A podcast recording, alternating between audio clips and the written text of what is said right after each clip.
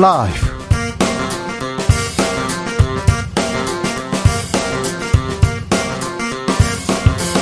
2022년 10월 25일 화요일입니다. 안녕하십니까. 주진우입니다. 오늘 윤석열 대통령의 국회 시정연설이 있었습니다. 더불어민주당은 본회의장 입장하지 않고 규탄대회를 열었습니다. 강대강 대치 속에서 예산과 법안 심사 순탄치 않아 보이는데요.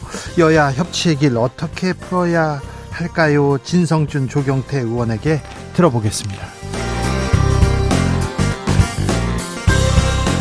더불어민주당 김의겸 의원과 한동훈 법무부 장관 국정감사에서 거친 설전 주고받았습니다. 김 의원 한 장관과 윤석열 대통령이 김앤장 변호사 30여 명과 고급 술집에서 술자리를 가졌다는 의혹 제기했는데요. 한 장관은 장관직을 걸겠다면서 강한 불쾌감 나타냈습니다. 정치권 강탄 술자리 의혹 어디로 격화될지 최가박당에서 짚어보겠습니다. 이준석 대표 열흘째 침묵 이어가고 있습니다. 이대남에서는 홍준표 대구시장, 이대녀는 이재명 민주당 대표에게 호감을 갖고 있다죠. 요즘 정치인들을 어떻게 청년들은 바라보고 있을까요? 요즘 정치에서 살펴봅니다. 나비처럼 날아 벌처럼 쏜다. 여기는 주진우 라이브입니다. 오늘도 자중차에 겸손하고 진정성 있게 여러분과 함께 하겠습니다. 오늘은 아 대한민국의 가장 동쪽에 있는 섬 독도를 기념하는 독도의 날입니다. 지난 1900년 10월 25일 대한제국 고종 황제가 칙령 41호로 독도를 울릉도의 부속섬으로 명시한 날인데요. 이 날을 기념해서 독도의 날 생겼습니다. 일본에서 틈남, 틈만 나면 독도 영유권 주장합니다. 하지만 뭐 우리 땅이라는 것은 역사적으로 지리적으로 국제법적으로도 명백한 사실입니다. 독도의 날입니다. 독도와 관련된 이야기 이렇게 보내주시면 됩니다. 독도에 옛날에 강치가 많이 살았다고 얘기하고요. 독도 새우 맛있어요. 이렇게 생각하는 사람도 있고요. 아, 독도 갔다 왔더니 너무 좋았어요. 얘기하는 분도 있는데, 자, 독도 얘기, 독도 자랑 많이 많이 해주십시오. 샵9730 짧은 문자 50원, 긴 문자는 100원이고요. 콩으로 보내주시면 무료입니다. 그럼 주진 라이브 시작하겠습니다.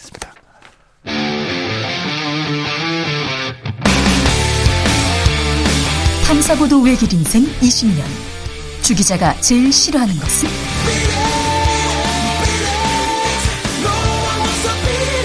이 세상에서 비리와 부리가 사라지는 그날까지. 오늘도 흔들림 없이 주진우 라이브와 함께.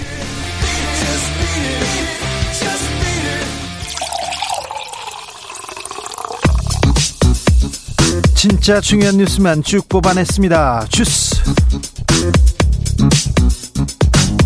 오마이뉴스의 박정우 기자 어서 오세요. 안녕하십니까? 네.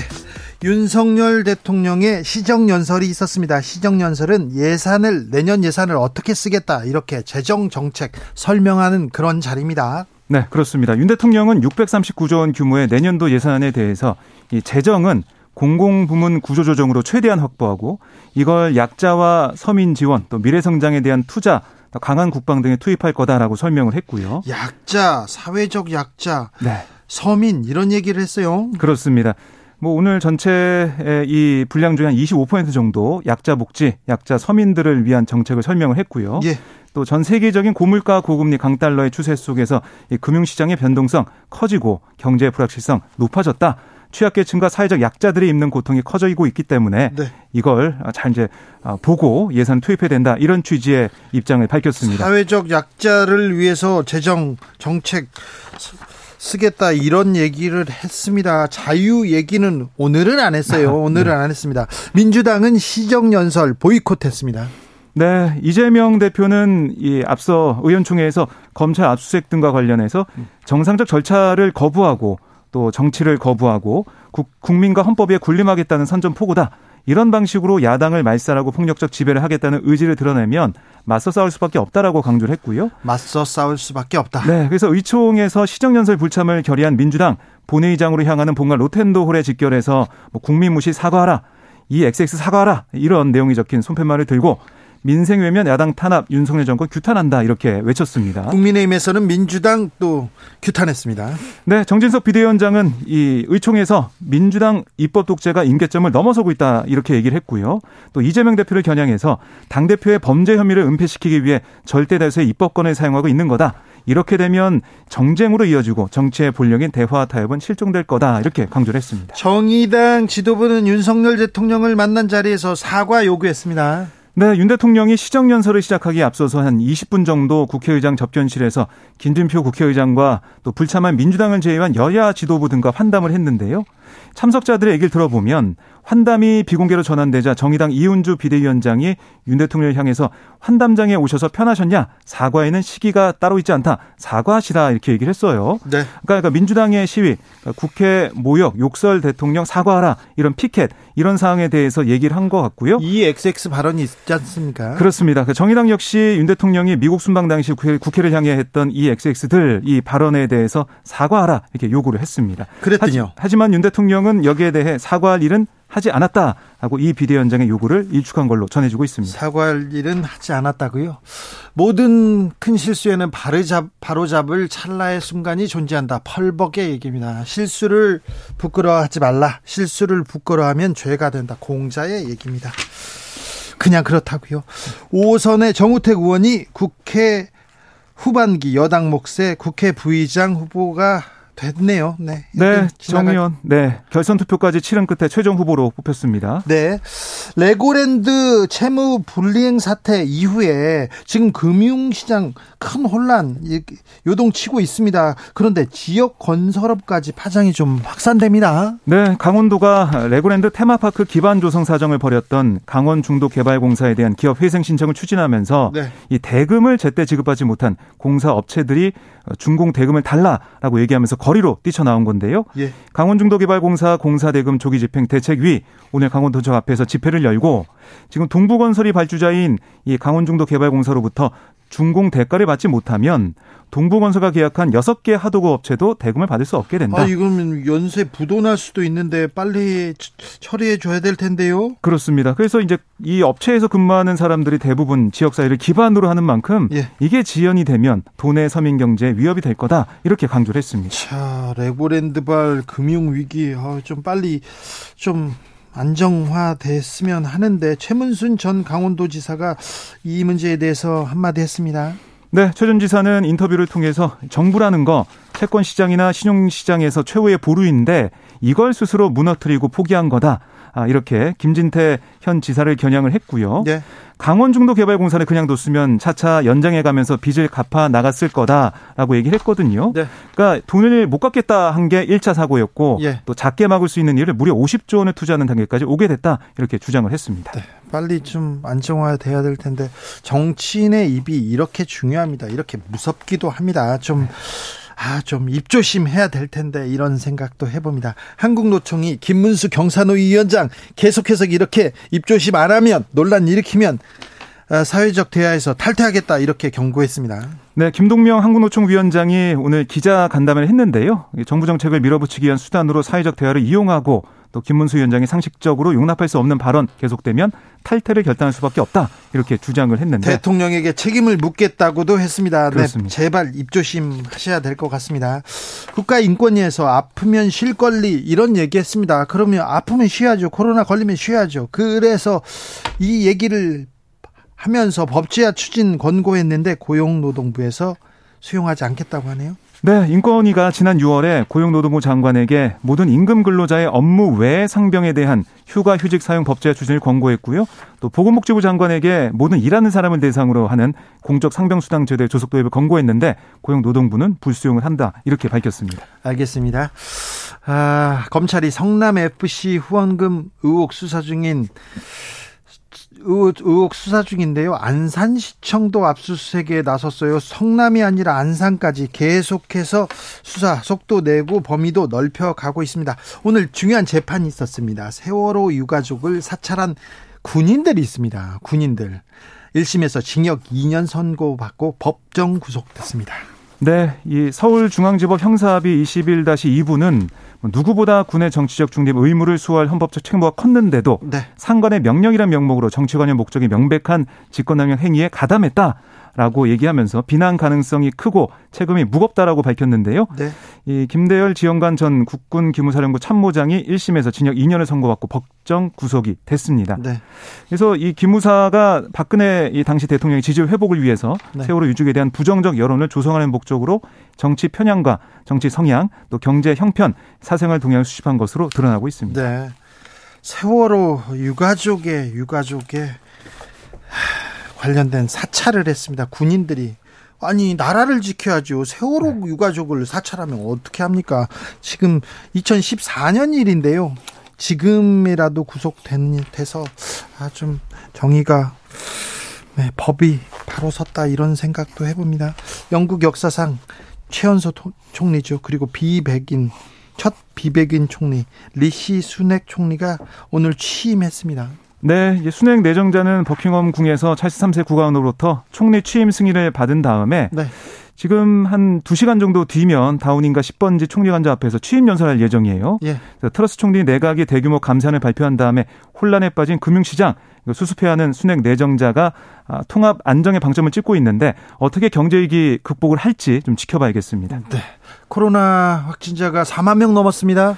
네, 오늘 0시 기준 코로나19 신규 확진자 4만 3,759명인데요. 일주 전보다 15,036명 늘어났습니다. 아, 계속 늘어나는 추세예요. 그렇습니다. 4만 명을 넘은 건 지난달 21일 이후 34일 만이고요. 확진자 수가 연일 증가하면서 이르면 다음 달부터 7차 유행이 시작될 수도 있다. 이런 분석이 나오고 있습니다. 코로나 조심해야 됩니다. 주스 박종호 기자 함께했습니다. 감사합니다. 고맙습니다. 무섭거나 그러지는 않죠? 네, 괜찮습니다. 네. 편하게 가세요. 네. 네. 독도는 우리 땅입니다. 독도에 얽힌 추억들 속속 도착합니다. 10월 25일이 독도의 날이라고 기억하겠습니다. 오케이님 얘기하셨고요.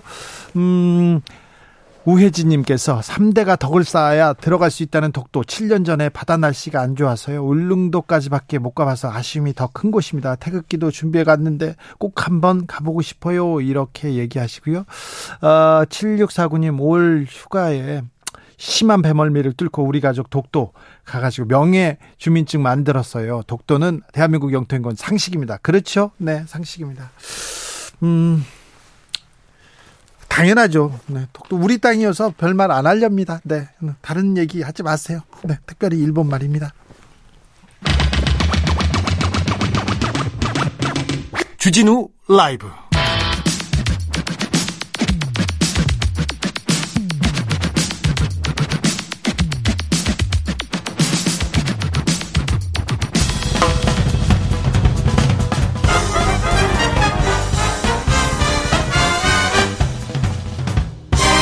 훅 인터뷰 모두를 위한 모두를 향한 모두의 궁금증 흑 인터뷰 검찰발 사정 드라이브는 계속됩니다. 대장동 특검 하자 공방도 이어집니다. 강대강 대치 이어가고 있는 여야 어떻게 이 그 이 대치 풀어야 할까요? 오늘 그 대통령의 시정 연설 민주당은 보이콧했는데요. 왜 그래야 됐는지 물어보겠습니다. 더불어민주당 진성준 원내 수석 부대표 안녕하세요. 네, 안녕하십니까. 네. 진성준입니다. 네, 고생 많으시네요. 예, 고생 네. 많습니다. 얼굴도 피곤해 보이시네요. 예. 네. 아, 많이 피곤해 보입니다. 아, 그렇습니까? 네. 예. 어, 오늘 국회 시정연설이 있었습니다. 대통령 시정연설에 어, 야당에서 보이콧했다. 이건 헌정사상 처음 있는 일인데 보이콧하게 된 이유는 뭡니까? 무엇보다도 대통령이 그간의 에, 국회와 또 야당인 민주당을 향해서 했던 막말과 욕설에 대해서 사과하고 예. 어, 또 최근에 벌어진 어, 제1당의 중앙당사에 대해서 네. 압수수색을 벌이며 침탈을 했던 데 대해서 사과할 것을 요구했는데 네. 에, 사과하지 않고 적반하장격으로 나왔기 때문에 이것에 대해서 좀 강력한 항의의 뜻을 대통령에 전달해야 되겠다라고 생각했습니다. 네. 그래서 어, 오늘 예정되어 있는 대통령 어, 시정 연설을 단호하게 전면 거부하기로 그렇게 결의하고 실행했습니다. 아 그리고는 거부하고 밖에 나와서 규탄대 로탄 로텐도홀에서요. 네. 국회 가운데 가면 가, 뭐 마당이라고 해야 되나요? 뭐 마당이라고는 할 수는 없는데 아, 중간에 홀이 있습니다. 큰 홀에서 그래서 규탄대를 했습니다. 거기 네. 사회자가 또 진성준 의원입니다. 어, 또, 어, 뭘 규탄해 했습니까? 예, 말씀드렸던 것처럼 네. 어, 그간에 국회를 무시하고 모욕한 네. 에, 막말과 욕설에 대해서 사과할 것을 요구했고요. 어, 대통령은 사과할 일은 하지 않았다 이렇게 얘기했다던데요. 정의당에. 예, 저도 그 뉴스를 봤는데 네. 어, 이윤주 정의당 대표가 예. 어, 사과는 때가 있는 게 아니니까 어느 때라도 사과하시면 된다. 네. 사과하시라 그랬더니 하지도 않은 말에 대해서 사과하면 국익에 도움이 안 된다. 이런 취지로 얘기했다고 해요. 윤석열 대통령이. 그래요. 처음에는 그 문제의 이 XX들이라고 예. 하는 욕설이 미국 의회를 향한 것이다. 예. 라고 하는 것이 분명했지만 그것을 해명한답시고 어, 미국 의회가 아니라 한국 국회 더불어민주당 국회의원을 향해서 한 얘기다. 네. 이렇게 대통령실이 정식으로 해명하지 않았습니까? 네. 그랬다가 나중에 슬그머니 청와 아, 대통령실의 부대변인을 통해 가지고 한국 국회를 향한 게 아니었다. 이랬다가 나중에는 또 기억이 정말 안 난다. 그랬다가 이번 오늘은 아예 하지도 않았다 그런 말을 이렇게 말이 계속 바뀌어요. 아니 뭐 하기는 했잖아요. 하기는 아니 했는데 온좀 국민이 다 듣고 세계가 듣지 않았습니까? 아니 그런데 네, 좀 그런데 이렇게 발뺌을 할 수 있나요? 네. 천연덕스럽게? 국민의힘에서는 민주당의 입법 독재 임계점을 넘고 있다 얘기하는데 이게 무슨 말이죠? 그리고요 이재명 지키기 위해서 민생을 내팽겨 내팽개친 것이다 이렇게 얘기하더라고요. 그거 좀 이해할 수 없는 말입니다. 뭐, 뭐, 이치에 맞지도 않고 사리에 맞지도 않아요. 어, 검찰 독재에 대한 자기 성찰부터 필요합니다. 검찰 독재. 그렇습니다. 지금 윤석열 대통령과 검사 시절에 함께 밥 먹었던 핵심들이 네. 정부 요직에 포진해 있고 예. 뭐 법무부나 그 뭐 검찰은 말할 것도 없지만 이들이 그야말로 무소불위의 권력을 휘두르고 있지 않습니까? 어 민주당 제1당의 중앙당사를 압수수색한 전례가 없습니다. 군사 독재 시절에도 그런 짓은 하지 않았습니다. 그런데요. 압수수색을 해서 들어와서 중요한 뭐 수사 단서를 이렇게 어뭐 가져간다. 그런 그 수사상 의미보다는 왜 실익이 없는 실익이 없는 어, 야당 압수수색을 강행했을까요? 의문이 드- 듭니다. 그러니까요. 그러니까 어 그것은 무슨 뭔 증거를 확보하겠다라고 하는 것이라기보다 네. 민주당이 범죄 집단이다.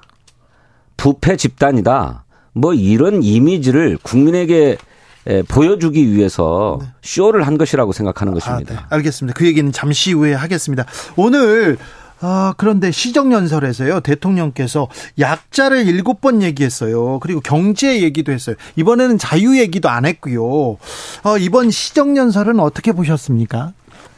우리 정책위 김성환 의장께서 평가를 했어요. 예. 어, 참말이지 무성의하고 비정한 예산안이고 그런 시정연설이다.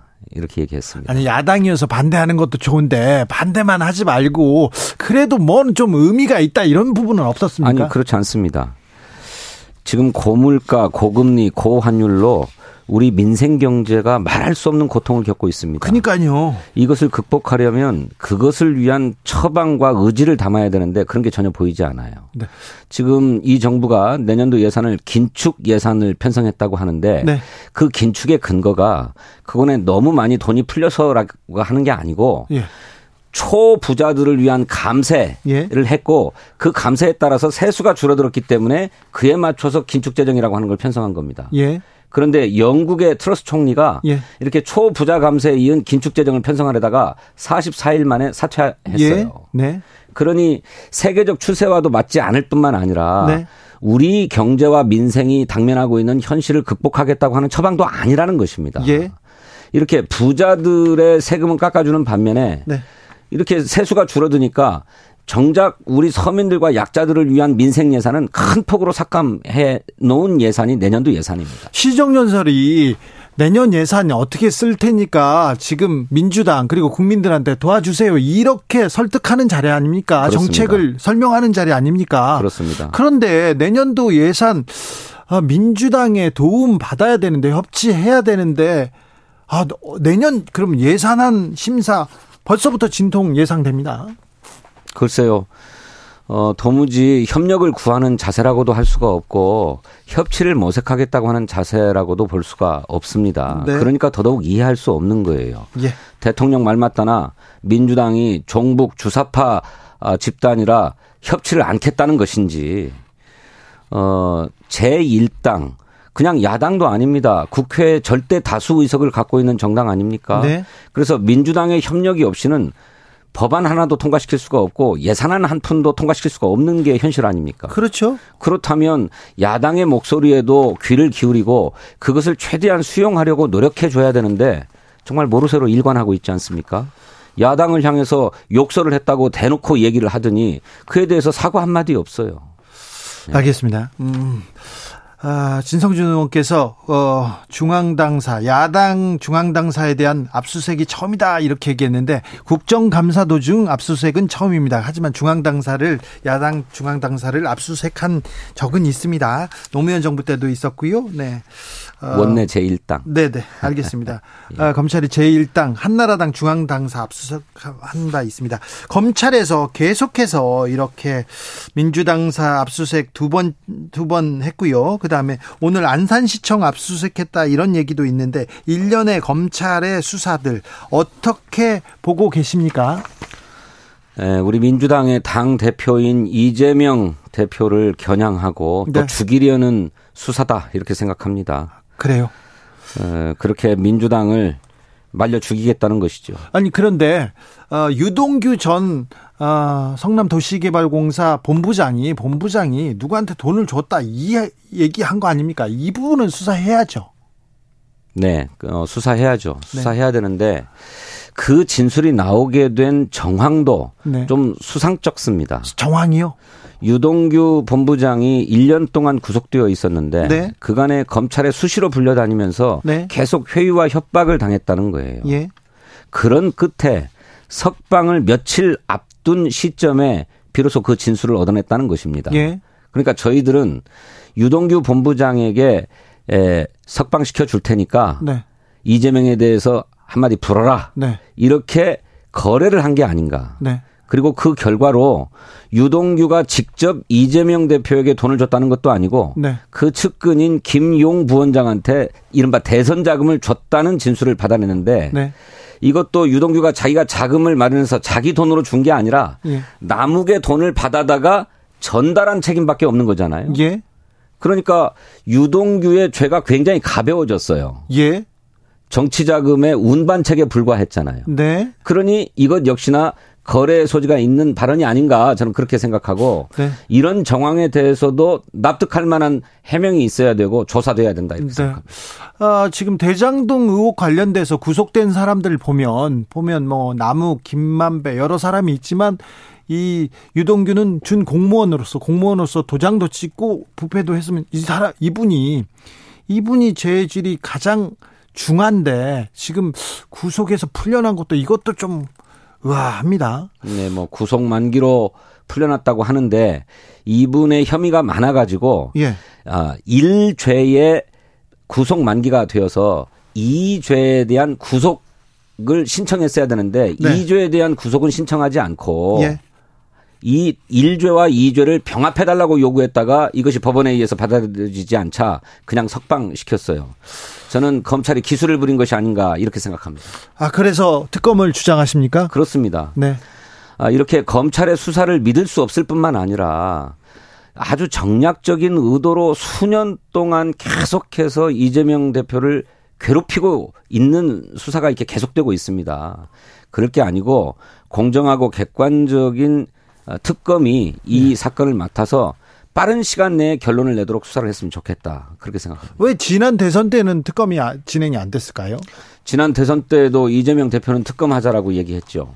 반대는 그럼 국민의힘에서 국민의힘에서 반대했죠. 아, 그렇습니까? 그렇습니다. 자, 지금 압수수색도 그렇고요. 아, 이재명 죽이기 수사라고 보시는 거죠? 그렇습니다. 네. 이, 이 수사는 아, 대통령의 의중이 담겨 있다고 보시는 겁니까? 저는 그렇 게 보지 않을 수 없다고 생각합니다. 윤석열 대통령은 대선 전에도 집권하면 정치보복 수사하겠다고 공언했어요. 아, 그래요? 예. 정치 보복이요? 정치 보복이란 말은 쓰지 않았지만 문제가 있다면 모든 것을 다 수사해야 된다라고 하는 얘기들을 했었지요. 네. 어, 그래서 윤석열 대통령의 의중이 실려 있다고 저는 보고요. 네. 뿐만 아니라 그렇게 할 수밖에 없는 상황이라고 봅니다.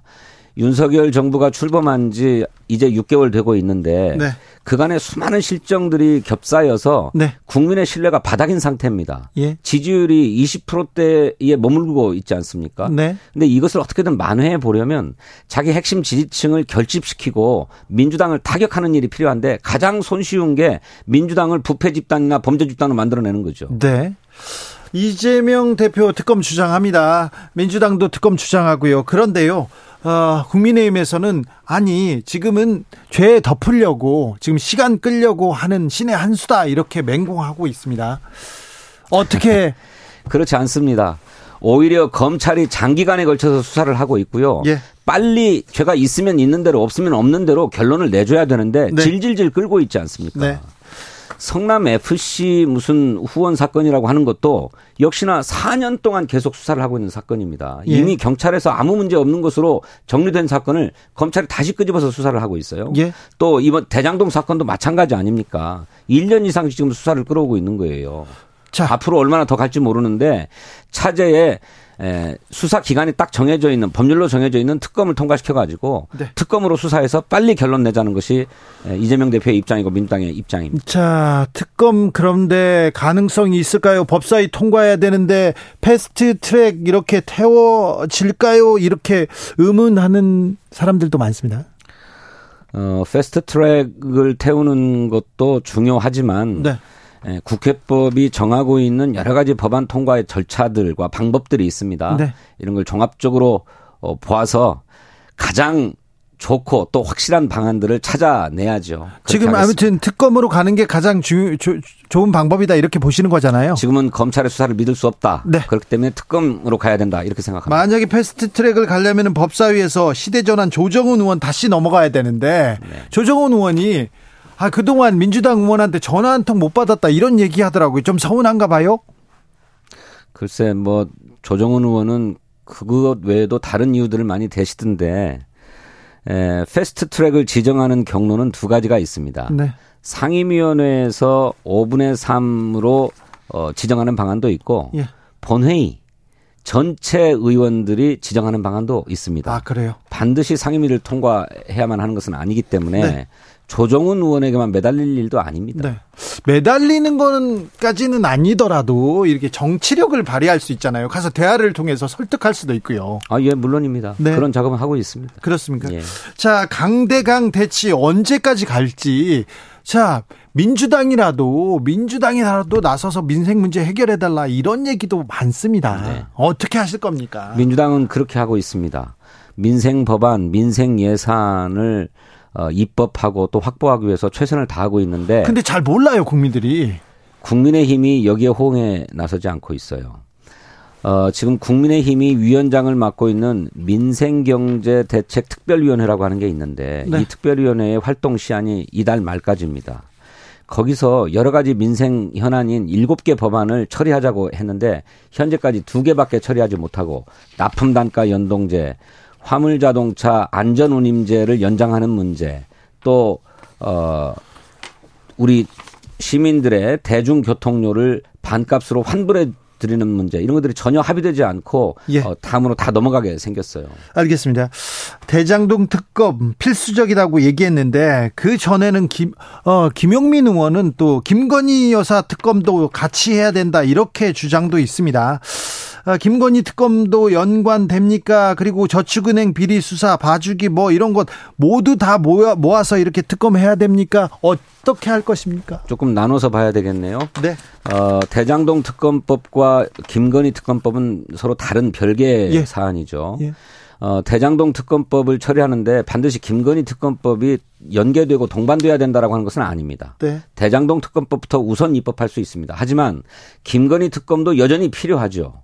지금 김건희 여사에 대한 여러 가지 의혹들이 제기되었는데 그걸 경찰이나 검찰이 다 덮어줘 버리지 않았습니까? 그래서 그래서 이거는 객관적 진실을 드러내기 위해서도 특검이 필요하다는 것인데 이것을 대장동 특검법과 연계시키지는 않겠습니다. 두 번째로 대장동 특검법은 대장동 사업의 첫 출발이라고 하고 할 수 있는 부산저축은행의 불법 대출 사건에 대한 수사 과정에서 당시에 수사 주임 검사였던 윤석열 대통령이 대장동 사업 주모자들을 다 봐줘버린 사건이 있었습니다.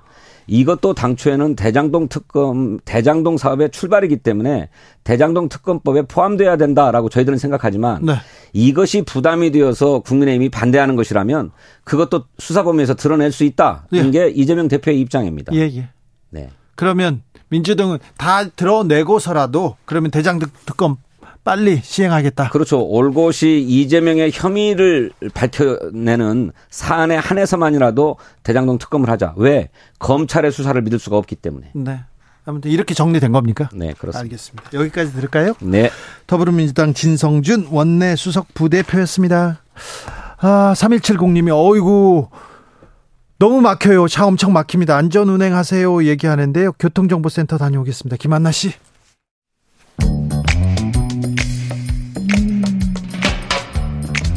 오늘의 정치권 상황 깔끔하게 정리해 드립니다. 여당 야당 크로스 최가박과 함께 최가박당 여야 최고의 파트너입니다. 주진우 라이브 여야 공식 대변인 모셨습니다. 최형두 국민의힘 의원 어서 오세요. 네, 안녕하십니까. 박성준 더불어민주당 의원 어서 오세요. 네, 안녕하세요. 오늘 대통령의 시정 연설이 있었습니다. 최형두 의원님 네. 아, 직접 보셨죠? 그렇습니다. 어떻게 보셨어요? 이 시정연설은 이건 뭐 사실상 국회법에 정해진 대통령의 또 일종의 의무이기도 하고 또 국회의 권한이기도 하고 국회의 의무이기도 합니다. 그러니까 이게 이제 미국 같으면 이제 우리가 늘 중계를 하죠. State of Union 그래가지고 지금 나라가 어떤 상황인지 그래서 뭐가 필요한지 뭐 이런 이야기를 합니다. 지금 우리는 이번에 가장 큰 것은 이제 국회 예산안이 제출돼 있지 않습니까? 네. 국정감사가 이제 어제 오늘 다 끝나게 되면은 이제부터는 정말 예산안을 확정해야 되는 시간입니다. 그 예산안에 대해서 정부가 이렇게 저렇게 편성했으니까 국회가 함께 좀 머리를 맞대어서 이 지금 당면한 위기와 당면한 문제 또 우리가 해결해야 될 과제를 함께 추진하자라는 이런 걸 이제 호소하는 자리입니다. 근데 사실은 이게 저 노태우 대통령 시작됐는데 역대 대통령들은 임기 중에 한두 분밖에 안 했습니다. 이걸 이제 박근혜 대통령 때부터 매년 했거든요. 네, 예산안을 문재, 예. 문재인 대통령도 매년 하시고 예. 예, 그래서 이제 이 윤석열 대통령으로서는 처음 있는 어, 예산 시정 연설이었습니다. 상당히 그 제가 볼 때는 국 이번에 이 정부가 무엇을 하려고 하는지 이게 잘 일목요연하게 잘 정리된 시정 연설이었다고 생각했습니다. 자, 바깥에서 못 들으셨죠? 박성준 의원님은? 원고 다 배포됐는데 뭐 어떻게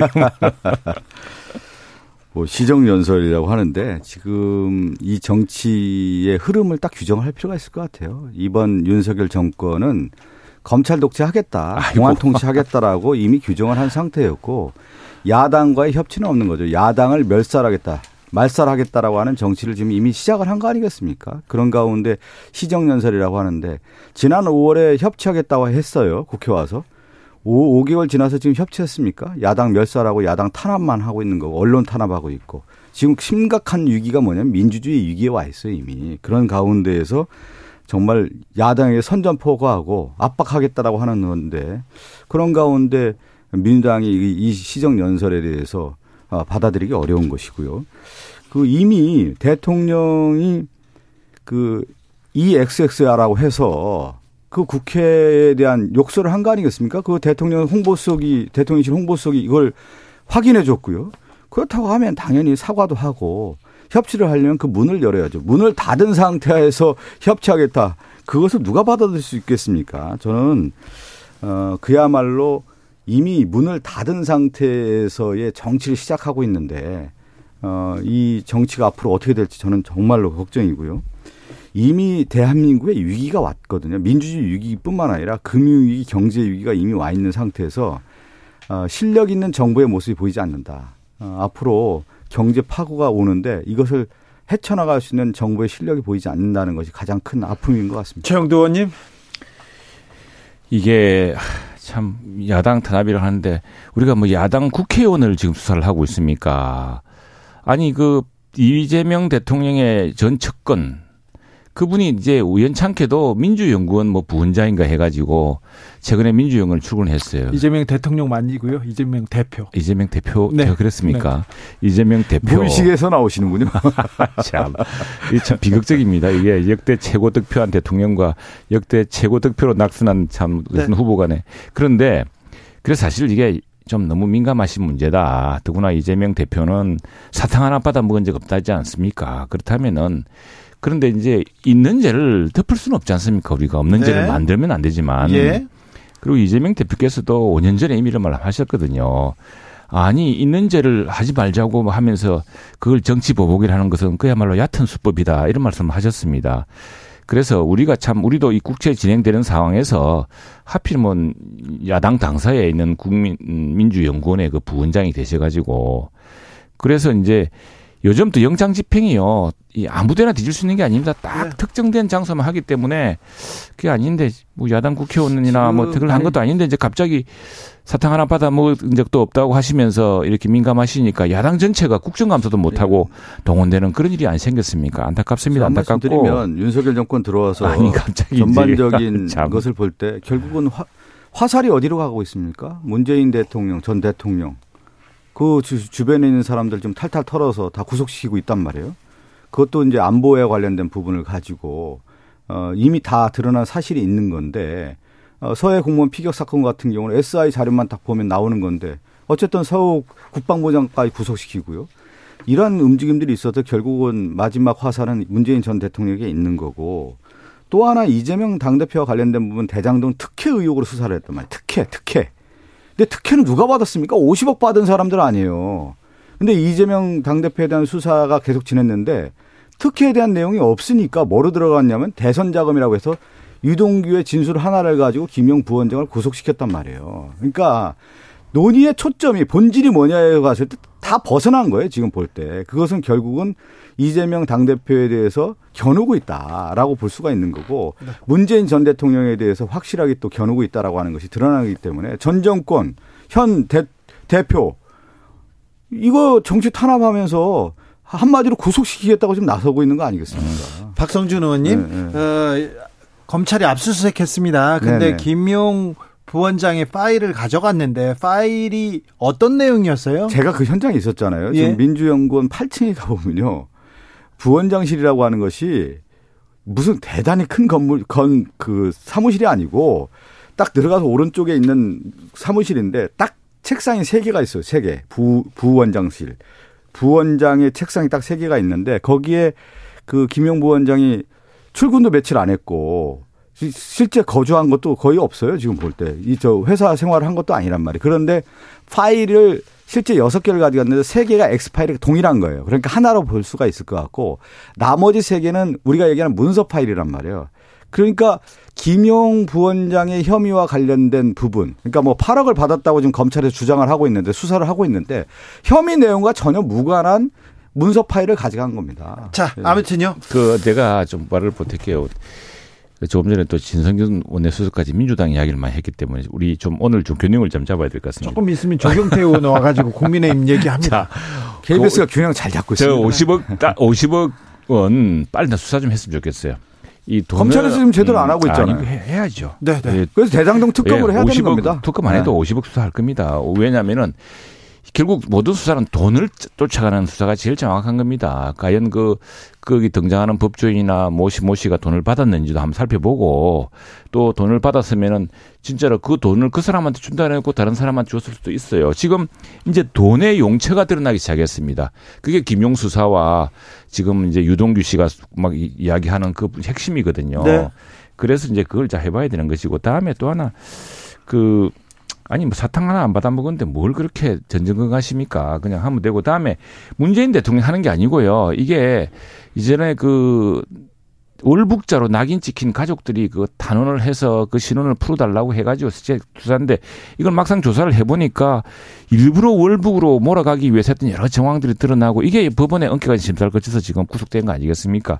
그래서 전혀 지금 뭐 사탕 하나 찾아본 게 없고 당시에 가입한 게 없다면은 그걸 목적 없는 죄를 만들어서 할 수 없는 거고 그렇게 가는 거 있는 겁니다. 다음에 또 하나는 이재명 대표에 대해서는 민주당 내에서 사법 리스크란 말이 있지 않았습니까? 그래서 방탄하려고 지금 빨리 당에 들어와서 당대표가 돼가지고 이렇게 지금 당을 혼란스럽게 만들고 정기국회 진행하는데 그 전전긍긍하게 만든 거 아니겠습니까? 그런 생각했어요. 아무튼 그 사정정국 그 다음에 또 시정연설 보이콧 이렇게 강대강으로 가는데 이 대치 상황 어떻게 풀어야 됩니까? 이 대치 상황의 근본적 원인은 저는 윤석열 대통령이 있다고 봐요. 그러니까 처음에 원래 본연의 모습을 초, 초, 초심으로 돌아가야 되는 거죠. 대, 대한민국을 위해서 일하겠다라고 하는 모습이 있었다고 하면은 가장 중요한 것은 대통령 초기의 모습은 통합과 협치라는 거예요. 그런데 이 통합이 아니라 분열하고 저는 대통령이나 그 주변 사람들이 이미 극단주의에 가 있다고 봐요. 뭐냐면 김문수 노사 노사정 위원장인가요? 경산의 경산의 위원장. 위원장이죠. 경산의 위원장을 써가지고 뭐 김일성주의자 나오고 그리고 지금 대통령의 언어를 보면 주사파 용어 나오고 이거는 보면 어, 실질적으로 극단주의에 지금 가고 있단 말이에요. 대, 이 정치라고 하는 것은 결국은 국민의 통합이고 중심을 잡아가는 역할인데 한쪽에 치우친 정치, 무게 중심이 한쪽에 치우쳤다라는 것은 결국은 분열과 극단으로 가는 거거든요. 저는 다시 대통령이 이 5년을 국정 운영이라고 하는 부분에 대해서 생각한다고 하면 무엇을 해야 될 것인지. 예. 오늘 시정 연설에서도 비전이 별로 없잖아요. 국가를 위해서 뭘 하겠다라는 게 드러나지 않아요. 아니, 아니, 지금 왜요? 재정 상황 위기 상황을 함께 해결해야 된다는 문제 또 사, 이럴수록 이렇지만 어렵지만 사회적 약자는 먼저 보호해야 된다는 거 연구 개발을 통해서 미래 성장 자원을 안보 민주당 때 하던 이야기도 같은 이야기도 많습니다. 또 하나는 지금 이제 경제 민생을 둘러싸고서 머리를 맞대야죠. 그래서 저는 민주당이 이재명 대표의 사법 리스크에서 민주당 스스로 벗어나는 게 중요합니다.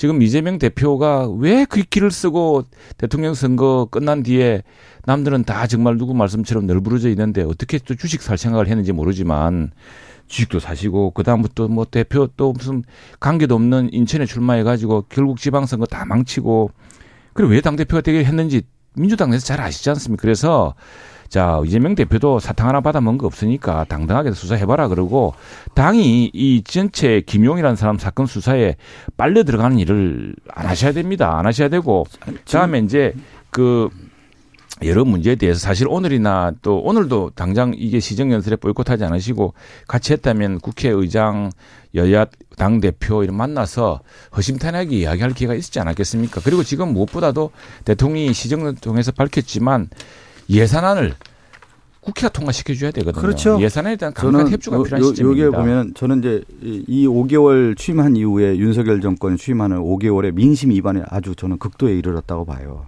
어, 국민들이 내 삶을 책임져 줄 수 있는 정권이 아니구나라고 하는 부분에 대해서 이미 낙인을 찍었다. 그러니까 믿, 믿을 수 없다라는 거예요. 그것이 민심 위반 현상이 나타나고 지금 이러한 전 정권 찍어내게 하는 모습은 결국 민심 위반에 대한 돌파구로서 상대적으로 적장을 쳤을 경우에 그 적의 분열 양상을 통해서 결국은 정치적 이해관계의 득실을 얻겠다라고 하는 전략적 판단에서 이것이 모든 것이 이루어지는 것이 아니냐 이렇게 보고 있단 말이에요. 여기까지 듣겠습니다. 네. 자, 예, 참. 한동훈 김의겸 설전으로 넘어가겠습니다. 어떻게 보셨습니까?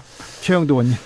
아, 저는 우리 김의겸 의원이 참 동료 언론인으로서 참 안- 안타깝고 좀 답답합니다. 왜냐하면은 그 무슨 무슨 매체의 취재를 바탕으로 이렇게 그 녹취했던 거 다 했던 것 같은데 우선에 그 등장한 사람이 여권 내에서 얼마나 큰 신망인 사람 잘 모르겠고요. 그다음에 그 녹취를 제가 들어봐도 이 사람이 적극적으로 뭘 이야기하는 게 아니고 뭐 그런 거지 뭐 그래 뭐 그런 거야 뭐 이렇게 이야기를 가지고 단정을 하는 데다가 그 등장하는 여성의 목소리도 도대체 무슨 이야기를 하는지 모르겠고 또 무엇보다도 한동훈 장관이 근데 그 말이 사실이면 장관직이뿐 아니라 모든 공직을 걸겠다고 정말 억울함을 호소하지 않았습니까? 그리고 아무리 그 면책 특권이 발동하는 저 적용되는 국감장이라고 하지만 그래도 이제 언론인 출신이고 또 국회의원으로서 대한민국 국무위원을 장관을 에 대한 굉장히 중대한 의혹을 제기할 때는 어느 정도 좀 확인을 해봤을 되는 거 아닌가 싶어요. 이게 결과적으로 민주당이 하는 여러 주장에 대한 신뢰성을 떨어뜨린 내가 뭐 걱정할 부분은 아니지만 그런 우려들을 민주당 내에서 많이 하십니다. 만약에 허위- 아니 잠깐만요. 제가 네. 말씀드릴 때 항상 그 가장 중요한 건 국정감사에서 의혹의 단초가 있다고 했을 때 제기를 하는 것이 매우 중요한 것이죠. 그랬을 경우에 이제 성립되는 요소가 있잖아요. 누가 무엇을 어떻게 하는겠습니까? 누가라는 부분이 등장하잖아요. 그 실제 인물 이세창 이세창 전 자유한국 자유 한- 어, 총연맹 네. 총재라고 하는 사람을 인터뷰한 거 아니겠습니까? 그 내용이 이제 나오는 거고 또 언제라고 했을 경우에 이미 특정 시간에 나와요. 7월 19일, 20일 새벽 시간에 있다라는 거고 등장 인물들이 당하고 구체적인 내용이 나는 노래까지 나오고 있다면 동백아가씨 노래했다라고 이런 것들을 봤을 때 의혹 제기를 넘어서 이것이 이제 사실 규명으로 가야 되는 것이 아니냐. 그리고 지금 여러 이제 얘기 들어보면 국민의힘 내부에서도 그런 얘기가 나와요. 제가 이제 몇 분들 방송하러 갈 때 보면은 술 먹는다는 얘기가 많이 나오거든요. 사실은요. 대통령 얘기- 술 먹는다. 아니, 뭐 아니 이제 그런 얘기들이 약주야, 많이 나와요. 왜 그러냐면 경선? 아니 제 얘기가 들어보면 경선이라든가 본선이라든가 그 이후로 그 장- 쟁점이 다른 쟁점이죠. 아니, 제가 얘기를 예. 그 얘기들이 그 저- 카페 그 얘기들이 그 얘기들이 어떤 한 개인에서 나온 게 아니라 국민의힘 관계자들이 만났던 분들이 얘기를 많이 해주더라고요. 제가 보면 그 아니 얘기들을 그 김의겸 의원이 이제 예. 이야기했던 그 쟁점이 그것이 이제 의혹 제기를 할 수 있는 것이죠. 의혹 제기를 하는데 네. 그런데 그 이제 찬 장관이 하도 답답하니까 그래서 지금 의혹 제기를 입증도 못하면서 맞느냐 아니 자기는 너무 어이가 없고 의원님 전 술, 술을 못 마시는 사람입니다. 그리고 심- 말하자면 제가 그 만일 반경 내에 몇 킬로미터 지점이라도 있었으면은 네. 제 장관직을 걸겠습니다. 모든 걸 다 걸겠습니다. 뭐 이렇게 이야기, 오죽 답답하면 그렇게 했었겠습니까? 근데 그 지금 저 어느 매체인지 모르지만 그 매체가 했다고 유튜브 방송입니다. 다 그걸 뭐 그리고 그 스토크처럼 따라다니는 사람이라며 그 사람들. 자, 한동훈 장관께서 김의겸 거짓말 면허증이라도 가졌냐 법적 책임 묻겠다고 얘기하고 있고요. 김의겸 의원은 뒷골목 깡패나 할 협박이다 이렇게 얘기는 하는데 아니 사실관계가 한번요. 제가 한번 그 기억이 나는데 제가 2013년 한 7월인가 언제 뭐 이제 언론이라고 이제 식사를 할 때가 있었어요. 근데 2013 그분이- 년이요? 예, 2013년 돌아가면 그 네. 당시에 제가 이제 방송국 앵커를 하고 있었을 텐데 어 7월이니까 박근혜 대통령이 2월에 취임하지 않았습니까? 예. 근데 저한테 그런 얘기를 하더라고요. 1 최순실, 2 정윤회, 3 박근혜. 이 얘기를 그날 들은 거예요. 저는 근데 그 당시 최순실이라는 사람을 몰랐어요. 예. 근데 그게 한 1, 2년 있다가 사실이 다 드러나더라고요. 그러니까 뭐냐면 문제는 항상 거기에서 어디서 나오냐면 내부 집단에서 얘기가 나오는 거예요. 그 자리에 있었던 사람들을 통해서 이것도 제보가 그거 아니겠습니까? 그 자리에 있었던 사람 제보를 통해 들었다고 하는 거니까 김의겸 의원 입장에서는 당연히 그 제보를 받고 문제 제기를 할 수가 있는 것이죠. 신빙성을 따져봤겠죠. 예, 따져봤겠죠. 그리고 그 다음에 김의겸 의원이 최순실 국정농단 사건에 대해서 취재했던 아주 유명한 기자 아니었습니까? 그런 것을 봤을 때 단순하게 그냥 이것을 그냥 넘어가서는 안 될 문제 아니겠습니까? 그래서 오늘 정도는 오늘이나 오늘 정도는 그래서 민주당이나 아니 김의겸 의원이 어떤 다른 내용을 한, 한 발짝 더 나갈 줄 알았는데 그 아니 그러니까 뭐냐면 항상 이런 거죠. 요런 의혹 제기가 되면서 어떤 거냐면 물꼬가 터지는 거예요. 우리 저 주진우 앵커도 잘 알잖아요. 이런 의혹 제기가 됐을 경우에 거기 관계자들이 어느 날 또 제보를 하게 돼 있어요. 그러니까 물꼬가 트기가 어려워서 그렇지 이제 제보들이 많이 이루어질 그래, 겁니다. 세상에 예. 비밀이 없고 근데 내 이번 이번 일로 하여튼 민주당이 그동안 듣고 싶은 것만 듣고 또 그런 게 아닌데 또 그렇게 들린다고 뭐 바이든 이어달리기도 하고 뭐 이렇게 하는 것들이 막 스스로 다 그 결말을 보는 내 그런 결과가 되지 않을까 싶기도 하고 그래서 좀 제발 사실 좀 확인 좀 하시고 이전에 우리가 겪어봤지 않습니까? 김대엽 사건 때. 그 뭐 녹음 테이프 들고서 이게 1990몇 년에 어 지가 직접 녹음한 원본이라 그랬는데 녹음 테이프 자체가 2002년 싱가포르에서 개체 만들어진다고 드러나가 고 사기죄로 구속되지 않았습니까? 우리 허망한 결론 많이 봤습니다. 누구 말 믿고서 자, 막 이렇게 주장할 수 이. 사실관계를 파악해 봐야죠. 네. 네, 네. 금방 나오겠죠, 뭐. 그럼요. 네. 그러니까 의혹 제기에서부터 시작을 해서 이런 것들이 단초가 돼서 이루어지는 것이죠. 어느 날 이게 축적의 시간이라는 게 반드시 필요한 거거든요. 예. 그리고 그 축적의 시간을 통해서 그것이 어느 정도 숙성됐을 때 또 만들어지고 만들어지는 것이지 이거 저는 어느 정도 이게 됐기 때문에 이 제보가 되고 예. 김의겸 의원 저는 문제 제기를 했다고 봅니다. 그렇겠죠. 네, 뭐 사, 사- 상황을 따져봤겠죠. 참 지켜보자고요. 한 일주일 정도 지켜보면 그래요. 사실관계 가 확인될 거예요. 네, 네, 네, 네. 빨리 아. 판단하시기 좋을 거예요. 레고랜드 예. 사건은 빨리 정리돼야 될 텐데요. 맞습니다. 이게 지금 음 전에 레고랜드 한 3천억짜리 저, 저 채권의 문제입니다. 채권 네. 문제인데 이게 전임 지사께서 도의회 승인도 안 받고 이제 이 사업이 잘 될 거라 예단하에 진행하신 30초 거죠. 남았는데 더 당연지사 쓰십시오. 얘기하지 말고. 지금 김진태 사태입니다. 이 사건은 아니, 지금 지금 레고 사태가. 김진태 저- 사태인데 저 거기를 잘못한 걸 얼마나 심각하냐면은 예. 그래서 우리가 국채 발행도 하지 말고 네. 국가 부채 못 누린다는 게 지금 한전 부- 저 국채가 한전이 채권이 50조입니다. 50조. 그걸 못이 받았어요. 굉장히 시장이 어렵습니다. 안 팔립니다. 그 네. 국채와 같은 수준인데. 그래서 이게 결합되어 있는 것이고 5초 저는 남았어요. 물론 이제 그게 저도 무슨 5초 뭐 얘기하면 김진태 인사해요. 이번 지사가 무슨 얘기 사태는 모르지만 김진태 사태다. 아이고.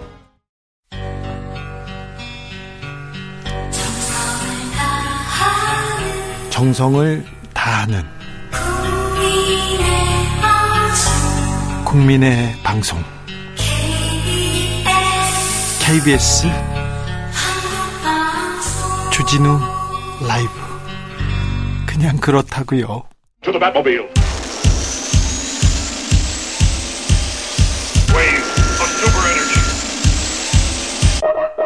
주기자의 1분 피자헛 도미노 피자를 제치고 피자 업계의 1위를 질주하던 회사가 있었습니다. 미스터 피자. 2000년대 들어서는요. 미스터 피자는 원조인 일본의 상품권도 어, 사들였고요. 미국, 중국, 베트남으로 사업 무대를 넓혔습니다. 잘 나가던 미스터 피자가 위기에 빠진 것은 오너 때문이었습니다. 2016년에 정우연 회장이 경비원 폭행하는 사건이 발생했습니다. 기억하시죠? 회장들의 가족들은 회사를 만들어서 통용, 통행세를 받습니다. 동생은 치즈 회사를 만들었고요. 모든 가맹점은 동생 회사에서 비싼 치즈 써야 했습니다. 이른바 치즈 통행세로 동생 최소 56억 원 부당 이득 얻었습니다. 여기에 미스터 피자 가맹주들은요. 부당한 광고비도 떠안아야 했습니다. TV 광고 많이 했거든요. 여기에 항의하면요. 가맹점 계약 바로 해지했습니다. 탈퇴한 접주, 점주들이 피자집을 차리면 인근의 미스터 피자 점포를 열었습니다. 망하라고요. 보복이었죠. 결국 정 회장은 대국민 사과했습니다. 그런데 구속됐고요. 사업은 내리막길 걸었습니다. 그 피해는 고스란히 직원들 그리고 가맹점주들이 보았습니다. 검은 콩 우유로 유명한 45년 역사의 푸르밀이 사업을 접기로 했습니다. 직원 30, 350여 명에게 정리 해고됐다는 이메일만 보낸 상태였습니다. 직원들과는 전혀 협의도 안 했고요. 경영진들이 일방적으로 결정했다고 합니다. 이번 결정으로 푸르밀 직원들, 협력 업체들, 낙농가, 화물차 운동기, 운전기사 등 수백 명 함께 일자리를 잃게 됩니다. 가족까지 합하면 수천 명이 됩니다. 푸르밀은 2009년부터 9년 연속 흑자내는 좋은 기업이었어요. 그런데 신준호 회장의 아들 신동환 대표회사가 경영을 맡은 2018년 이후 회사는 계속 적자 행진 거듭합니다. 노조에서는요, 오너가 경영은 관심이 없어요. 본사 건물을 온통 피규어로 장식하는 등 취미만 이렇게 매진하고 있는데 회사가 제대로 가겠습니까? 이렇게 비판합니다. 오너의 무능에 대한 책임 전적으로 직원이 지게 됩니다. 직원들은 인원 감축하겠다, 임금 삭감하겠다 하면서 뛰면서 회사 살리기에 나섰는데 이런 상황에서도 퇴직한 신준호 회장 임금을 100%나 받았다면서요? 그리고 퇴직금 30억 원 타갔다고 합니다. 피 묻은 빵 먹을 수 없다. SPC에 대한 불매운동 일어나고 있습니다. 오너 경영진이 잘못했는데 피해는 직원들이 봅니다. 그리고 그 피해는 고스란히 가맹점주들이 져야 합니다. 지금까지 주기자의 1분이었습니다.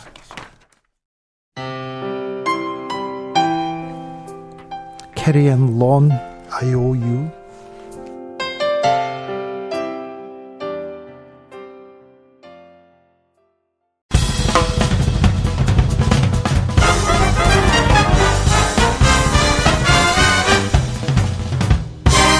훅 인터뷰.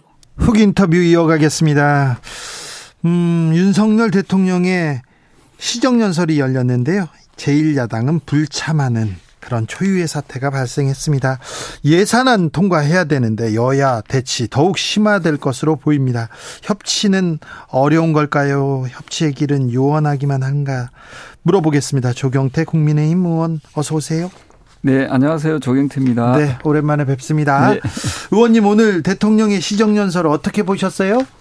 네, 쭉 뭐 지켜봤습니다만은 경제에 대한 그 여러 가지 어려운 사항을 네. 어, 잘 극복하자는 그런 메시지가 있었고요. 또 하나가 북한이 그 7차 핵실험이 이제 준비가 거의 끝났다는 네. 어, 그런 그 어, 소식도 공식적으로 대통령 께서 말씀 주신 이런 내용들에 대해서 즉 경제와 안보가 상당히 좀 어렵고 좀 어, 위태로운 상황으로 가고 있지 않는가 이렇게 보고 있습니다. 네, 약자 복지라는 얘기를 해서 아, 좀 어려운 사람들 서민들한테 조금 더 신경을 쓰겠다 이런 생각도 듭니다. 자유라는 단어는 또 사라졌네요, 이제. 그래서 자유라는 단어를 이제 하도 그 야당에서 또 왜 그리 많이 쓰냐라고 음, 또 많이 썼잖아요. 네, 그래서 거기에 대한 또 어, 겸허히 대통령께서도 어, 어 지금 어려운 상황에서 굳이 어 그런 논란이 있을 수 있는 그런 용어에 대해서 네.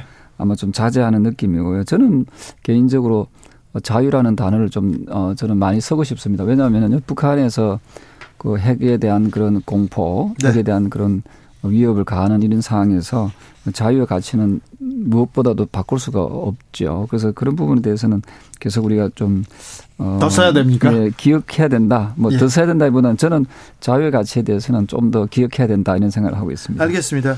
오늘 민, 더불어민주당은 시정 연설에 불참했습니다. 그리고 음. 로텐도울에서 규탄대회 열었는데요. 어떻게 보셨어요? 어, 저는 국회의원이 그 국민들이 봤을 때는 국회의원이라 하거든요. 왜냐하면은요, 이게 국민들의 바램에 조금 이렇게 정반대로 움직이는 경우들이 많이 있습니다. 방금 말씀드렸던 대로 경제도 어렵고 또 국내외적으로 상당히 어려운 그런 여러 가지 상황에 닥치면 야당은 야당다워야 되고 여- 여당은 또 여당다워야 되는데 이 무슨 말씀인가 하면요.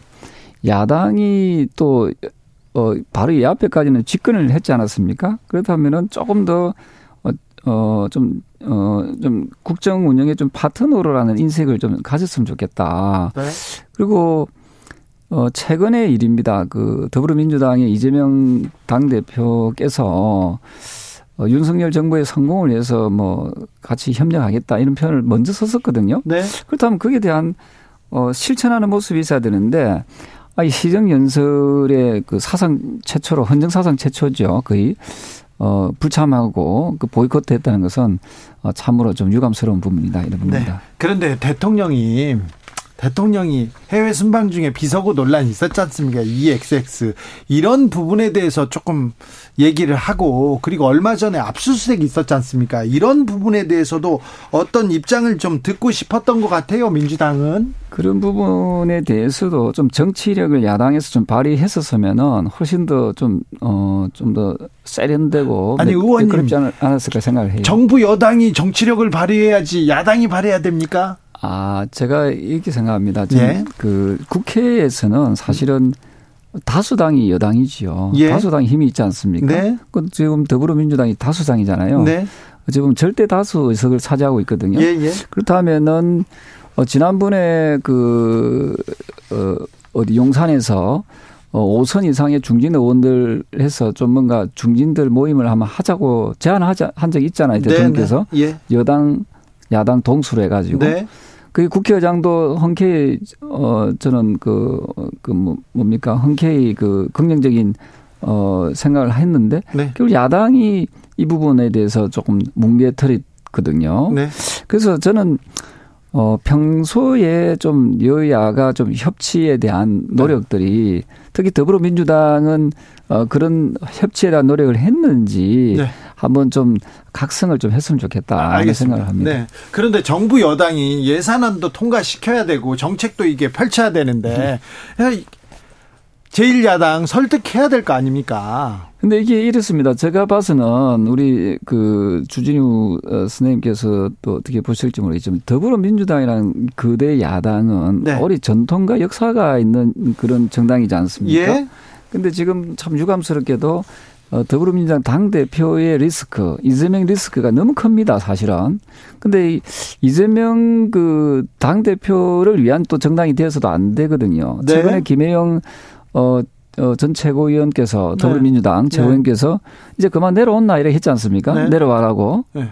내려온나는 경상도 사투리고요. 예, 예. 내려오시라고 했지 네. 않습니까? 예, 예. 아, 그러면은, 어, 그 말에 대한 그 무게를 좀 느끼셔야 되는데 근데 야당의 지금 169분이 그 이재명 그 더불어민주당 당 대표를 그냥 옹호하고 보호하는 느낌, 방탄하는 느낌을 많이 받고 있거든요. 저는 그렇게 가서는 안 된다 생각합니다. 과거에 보십시오. 대통령의 아들들, 대통령도 구속되고 깜빵에 갔습니다. 죄를 지으면은 네. 맞지 않습니까? 예. 과거에 김대중 대통령 아들 현직 때 감옥소 갔습니다. 예. 김영삼 대통령 아들 현직 때 감옥 갔습니다. 예. 박근혜 대통령 현직 때 탄핵당하고 감옥 갔습니다. 예. 그러면 이재명 그 더불어민주당 당대표에 대해서도 이 부분, 이 부분에 대해서도 지금 수사가 지금 진행 중에 있으면은 거기에 대해서 야당도 그 겸허히 그 수사에 협조하고 노력하면은 전혀 여야의 정치적인 부분이 이게 그렇게 이렇게까지 뜨겁게 쟁점화될 필요가 없는 거거든요. 왜 더불어민주당은 한 사람의 어떤 거기에 대해서 너무 지, 지나치게 보호하고 옹호하려고 하는지 참 그게 답답합니다. 네. 검찰에서 민주연구원 압수수색 두 차례나 했지 않습니까? 네. 이런 부분을 보고서 이거는 야당을 말살하려고 한다, 야당을 죽이기다 이렇게 하면서 시정연설에 불참한 건데. 네, 그거는 저 제가 말씀드리면 2016년도 제가 정확하게 9월인가 10월에 청와대도 압수수색 당한 적이 있습니다. 청와대도. 음, 네. 아니, 이- 대통령실도 압수수색 당하고 또 국회도 압수수색 여러 번 당했어요. 네. 그리고 그, 아니 근데 정당에 왜 압수수색 제- 아니 그 제가 그 이재명 더불어민주당 당 대표는 사탕 한 개 받은 적이 없다 했잖아요. 네. 그럼 그게 떳떳하면은 이렇게 난리 법석을 떨 필요가 없는 거지요. 그래서 그리고 어, 그 민주연구원의 김용이라는 분이 지금 재직 중에 있는 거 아닙니까? 그죠? 예. 이분이 8억 4천만 원인가 뭐 그런 좀 언론에 그렇게 비춰지는데요. 네. 하여튼 수억 원의 수소 혐의가 나와서 지금 구속되어 있는 상태 아닙니까? 예. 그럼 이런 상태에 대해서 어 국민들은 그 그 진실 규명이 빨리 이루어지길 바라고 있고 네. 이 부분에 대해서 좀어그 더불어민주당이 왜 자꾸만 보호하려고 하는지 잘 이해가 안 됩니다. 네. 2016년에 국정농단 사건 때 검찰에서 청와대 압수수색하겠다 그랬더니 청와대에서 막았습니다. 그런데 막았지만, 예. 아, 나중에 이제 민정수석실에서 이렇게 민정수석실만 압수수색했고요. 다른 곳은 임의 임의 제출했습니다. 네. 네. 네. 자, 대장동 특검해야 된다. 민주당에서는 얘기합니다. 자, 검찰이 한쪽은 계속 파고 한쪽은 계속 봐준다. 불공정하다. 특검으로 가자. 얘기하는 주장에 대해서는요. 그참 저는 이해가 안 되는 게 작년에 9월 23일로 저는 기억나는데요. 그 우리 국민의힘에서 대장동 게이트가 터졌을 때 특검을 하자고 했습니다. 네. 그때는 왜 안 했습니까? 아, 그때도 민주당도 특검 하자고 아니, 했어요. 아닙니다. 날짜를 다시 보십시오. 네. 그래서 9월 23일 날 그때 특검 하자 했을 때 특검에 더불어민주당에서 그 받아들였으면 특검이 진행된 거지요. 그래서 제가 이야기하고 싶은 것은 민주당이 다수당이고 또 집권했을 때 이 부분에 대해서 제대로 규명할 수 있도록 적극적이었으면은 어 지금의 이런 이야기가 나오질 않겠죠. 그리고 지금 검찰에서는 지금 수사를 속도를 어, 제대로 내면서 지금 어, 관련자들을 구속시키고 또 수사하고 있지 않습니까? 네. 특검이라는 것은 어떤 결과물이 안 나오거나 미진할 경우에 특검을 하는 거지 지금 결과물이 나오고 있는데 특검을 하자는 것은 저는 전형적인 저는 물타기고 전형적인 저는 그 어, 시간을 자꾸만 벌기 위해서 하는 꼼수다 저는 그래 보는 거죠. 네, 한쪽에서는 성과가 계속 나오고 한쪽에서는 전혀 안 나오고 있다. 이건 편향적이다. 이렇게 주장하고 있는데요. 예, 그 앞서 말씀드렸던 대로 대한민국 국, 저 검찰이라는 것은 그래 호락호락한 조직이 아닙니다. 과거에 김영삼 정부 때, 그 다음에 어 김대중 정부 때, 그 다음에 노무현 정부 때, 뭐 이명박 정부 때. 각각 그 현, 그 실권자에 있던 그 대통령의 가족들, 또 대통령 자신도 구속시키거나 또 가족들이 그 수- 어, 구속되거나 하는 그런 일들이 다반사로 있었지 않습니까? 그게 검찰의, 검찰의 공정성을 자꾸 의심하는데요. 저는 그건 동의하지 않습니다. 어, 죄가 있으면은, 아니, 검찰이나 경찰이 하는 일이 뭐겠습니까? 도둑놈 잡으라고 있는 조직입니다. 네. 그이 부분에 대해서, 어, 확실한 물증이 있는 경우에는 여야를 막론하고 검찰에서 수사하고 또 죄값이 있으면 죄값을 치도록 하는 것이 그게 저는 상식이고 정의다 이렇게 보고 있는 거죠. 네. 아무튼 여야 지금 강대강으로 대치하고 있습니다. 아, 예산안도 통과시켜야 되고 각종 법안 통과시켜야 되는데 이렇게 고착되어 있는 이 현실 타개하려면 어떻게 해야 됩니까? 어, 그래서 그 대통령께서 제안했던 가구의 가구 단위 최근에 했던 그 여야 중진 의원들이 네. 모여서 좀 뭔가 지혜를 모으고 어, 뭐 최소한 5성급 이상이 모여서 뭐 이런 부분에 대해서 진정한 협치를 위해서 서로 노력하는 모습들 이렇게 해서 여야가 국회가 좀 정상화될 수 있도록 하는데 좀 힘을 모으는 것이 저는 하나의 방법 중에 하나다 이래 보고 있습니다. 자, 당내 상황 좀 여쭤보겠습니다. 당권 주자들 음, 당권 레이스 스타트 했습니다. 본격적으로 달리고 있는데 어떻게 보고 계세요? 근데 아직까지 시간 저도 사실은 오늘 제가 출마 기자회견을 하려고 했습니다. 사실은. 예, 네, 유력한 당적 당권 주자입니다. 시기적으로 어, 사실은 뭐 그 여러 가지 이제 이야기들도 있고 또 하나가 뭐가 있는가 하면은 이게 언제 하는지 언제 하는지가 안 나와 있습니다. 예, 일부에서는 2월 달에 한다. 네. 일부에서는 4월 달, 6월 달까지 나오거든요. 예. 그래서 제가 이 출마 그 선언 시기를 계속 그 어, 조율하고 있습니다. 빨리 어, 경선 룰도 다시 정해야 될 네. 거고요. 다시 정해야 됩니까? 어, 경선 룰도 저는 바뀌어야 된다 보거든요. 왜냐하면요. 예. 어, 제가 정치를 하면서 그 상당히 좀 이게 이해가 안 됐던 부분 중에 하나가 당대표 선거하는데 왜 여론조사를 넣는가. 예. 이게였거든요. 아니 근데 다른 때는 또 여론과 당심이 다르기 때문에 국민 여론 넣어야 된다. 이- 그런 때가 있었어요. 그런 얘기가 예, 나올 그게 때. 이제 시대적 상황들이 약간씩 바뀌는데요. 저희들이 좀 찾아보니까 어, 전 세계적으로 우리나라를 빼고 당대표 선거에 국민 여론조사를 포함시키는 나라는 거의 없더라고요. 네. 그래서 저는 당원들의 선택에 의해서 어쨌든 당 대표가 어, 뽑히는 것이 옳다라고 보고요. 또 하나가 지금 국민 여론조사는 그 인지도 싸움이거든요. 네. 그 대통령 후보로 나왔던 사람은 당연히 인지도가 높을 거 아닙니까? 그죠? 예. 그래서 저는 인지도의 어떤 경쟁은 어찌 보면은 또 하나의 또 역선택도 가져올 수 있는 부분이 있다면은 저는 100%그 당원 경선으로 네. 가는 것이 저는 좋겠다 이렇게 보고 있습니다. 네. 유승민 전 의원이 지금 뭐 좀 앞서 달리고 있나요? 견제를 많이 받기도 합니다. 글쎄요, 저는 견제라기보다는 제가 비교적 많은 당원들 만남을 가지고 있습니다만은 어, 절, 어, 전적, 어, 어, 많은 당원들이 사실은 그 유승민 의원에 대한 어, 비토 세력이랄까요? 반대하는 어, 저 당원들이 참 많이 계시거든요. 그래요? 네, 그리고 이제 여론조사를 면밀히 보시면은 선택 안 했다는 분들이 한 50% 가까이 되는데요. 네. 이분들이 판단이 어, 모르겠습니다만은 그, 어, 어느 쪽으로 흐를지 모르지만은 분명한 것은 당원들의 선택에서는 네. 유승민 의원이 한 3, 4위 정도, 3위 선택- 정도로 가는 것 같습니다. 네. 예. 자, 나경원 전 의원 출마할까요? 글쎄 본인은 나오고 싶어 하는 의지가 좀 매우 높은 것 같아요. 그렇게 보이던데요? 네, 네. 네. 그 누구든지 나오는 건 저는 별 뭐 그 하고 싶어 하시는 분들 또뭐 네. 자유 의지라 보고 있고요.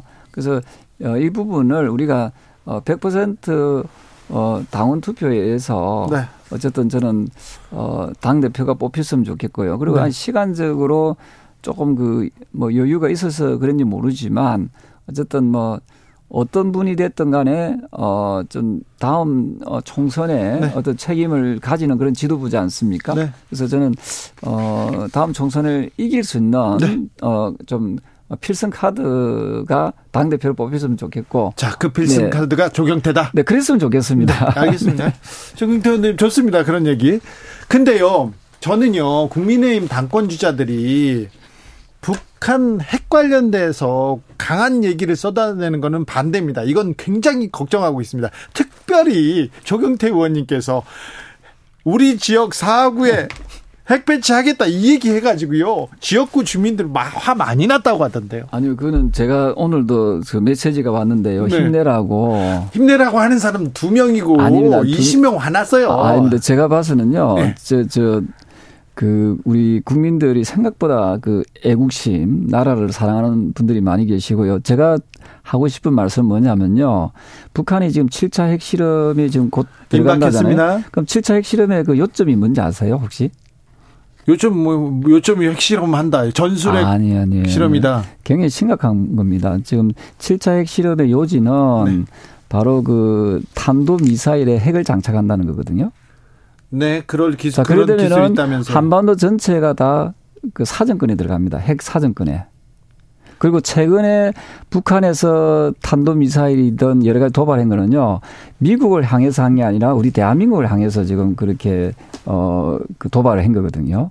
그래서 제 이야기는 뭐냐면요, 어, 핵에는 핵 말고는 이것을 억제할 수 있는 방법이 없습니다. 아니 근데 핵 얘기하면 시원하고 뭐 아니, 든든, 아니. 든든한지는 모르겠지만 이게 그러면 이게- 제가 하나 물어보겠습니다. 네, 북한의 핵 무장에 대해서 핵이 지금 최근에 9월 8일 날 북한이 핵 강령을 발표했지 않습니까? 그게 그렇네요. 보면요. 그 핵 강령의 가장 중요한 포인트가 뭐냐면요. 국가 사항이 위태로울 때는 핵을 선제적으로 공격, 선제적으로 사용할 수 있다라고 해놨거든요.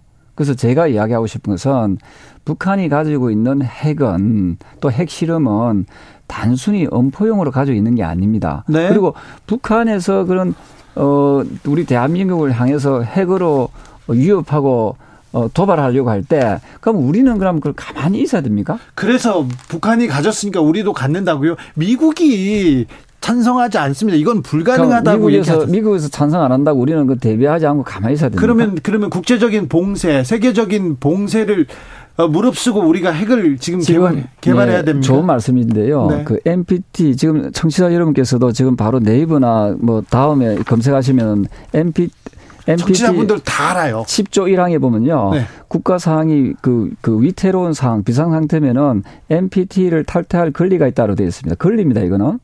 따라서 제가 이야기하고 싶은 것은요. 북한이 1차부터 6차까지 핵실험하면서 우리는 무수히 대화를, 대화를 하려고 시도했습니다. 근데 북한이 우리의 대화에 응했습니까? 그래서 핵이 필요하다. 아, 저는 핵이 당연히 필요하지요. 자, 좋으니까요. 조경태 의원님. 네네. 네, 응원할 테니까 이 얘기는 하지 마세요. 핵 얘기는. 아니, 제가 이야기하고 싶은 것은 우리가 그, 우리 그, 제가 드리고 싶은 것은 하지 말라니까요. 평화를 지키기 위해서 핵이 필요하다는 거지요. 아니 그런데 자 미국부터 설득하고 이 국제 정세 하, 이 얘기는 지나가겠습니다. 예, 제가 한 가지만 더 말씀드리겠습니다. 사구에다 아니요, 제가 가져온다고요? 아니 제가 이야기하고 싶은 것은요. 하지 마세요. 정치인은 253명이잖아요, 국회의원들이요. 네. 왜 뽑아줬습니까? 뽑아진 이유는 우리 국민의 안전과 생명을 지키라고 뽑아준 거예요. 아니 그러니까 그 사구에 지금 배치하시는 아니, 저희 이야기는 모든 정치인이 그런 생각을 해야 된다 생각합니다. 부성찬 그 대변인 이분이 누군가 하면요. 문재인 정부 때 국방부 대변인 했던 분입니다. 이분이 뭐라고 했는가 하면은 지금 핵 우산이라고 하는 것은 립 서비스에 불과하다고 했습니다. 이게 조약이나 계약이나 각서나 아무것도 없습니다. 자, 그래서. 우리는 우리의 운명을 왜 미국에 전적으로 맡기고 의존해야 됩니까? 그렇다고 해서 우리도 핵을 갖자는 거에 대한 동의는 저는 못 하겠고요. 네, 네. 자, 생각해 보자. 생각의 차이는 있을 수 있는데 저는 넘어가겠습니다. 저는 저는 북한의 핵에 대해서 우리는 대응하기 위해서는 우리도 핵을 가져야 된다 그런 입장이에요. 네. 저는 반대합니다. 예 예예 네, 그 차이는 알겠습니다. 있을 수 자, 있습니다. 네, 예 예 예. 자, 아, 한동훈 법무부 장관 아, 차출해야 된다. 당 대표로 차출해야 된다. 총선에 차출해야 된다. 여기에 대해서는 어떻게 보세요? 그거는 개인의 어떤 그 의지이고 또 개인의 그 자유이죠. 예. 지금 그 법무부 장관으로서 좀 잘하고 있지 않습니까? 잘하고 있습니까? 예, 저는 잘하고 있다고 생각합니다. 소신껏 그 이 정치권의 어떤 그게 굴하지 않고 예. 공갈과 협박에 굴하지 않고 잘하고 있고 잘 싸우고 있다. 뭐 제, 제가 봤을 때는 최소한 김의겸이라는 그 더불어민주당 비례대표 의원님보다는 잘하고 있는 것 같아요. 네, 알겠습니다. 자, 레고 사태는 어떻게 풀어야 됩니까? 예, 지금 누구의 책임인가요? 저는 그 도지사가 너무 지나치게 네. 그이 문제를 좀 어, 단순하게 바라본 실책이다. 네. 지금 현재 김진태 네. 도지사를 제가 어, 떠올릴 수밖에 없는데요. 네. 물론 그 앞에 우리 당이 아닌 그분 최문순 도지사였죠. 예. 그분이 했던 일이라고 할지언정 네. 그것을 지나치게 부정하거나 또 그 부분을 또 지나치게 어좀 하다 보니까 이런 사태가 오지 않았나 이런 부분이기 때문에 이 부분에 대해서는 어 강원도뿐만 아니라 우리 정부에서도 좀 적극적으로 좀 나서서 예. 채권 시장을 좀 안정화시켜 주시길 바랍니다. 알겠습니다. 아, 정치권에 대치만 있고 싸움만 있고 정치가 사라졌대요. 그러니까 또 조경태 의원님이 좀 정치를 좀 복원해 주십시오. 네, 네, 최선을 다하겠습니다. 네, 알겠습니다. 핵에 대해서는 핵 얘기 안, 안 하면 좋다니까요. 아, 이거 참 좋은 말씀인데요. 그 핵은 우리가 먼저 얘기한 게 아니라 북한에서 먼저 핵을 자꾸만 핵으로 알겠습니다. 위협하니까 하는 얘기입니다. 알았어요. 네. 네. 조경태 국민의힘 의원이었습니다. 감사합니다. 네, 감사합니다. 정치 피로, 사건 사고로 인한 피로, 고달픈 일상에서 오는 피로. 오늘 시사하셨습니까? 경험해 보세요. 들은 날과 안 들은 날의 차이. 여러분의 피로를 날려줄 저녁 한 끼 시사. 추진우 라이브.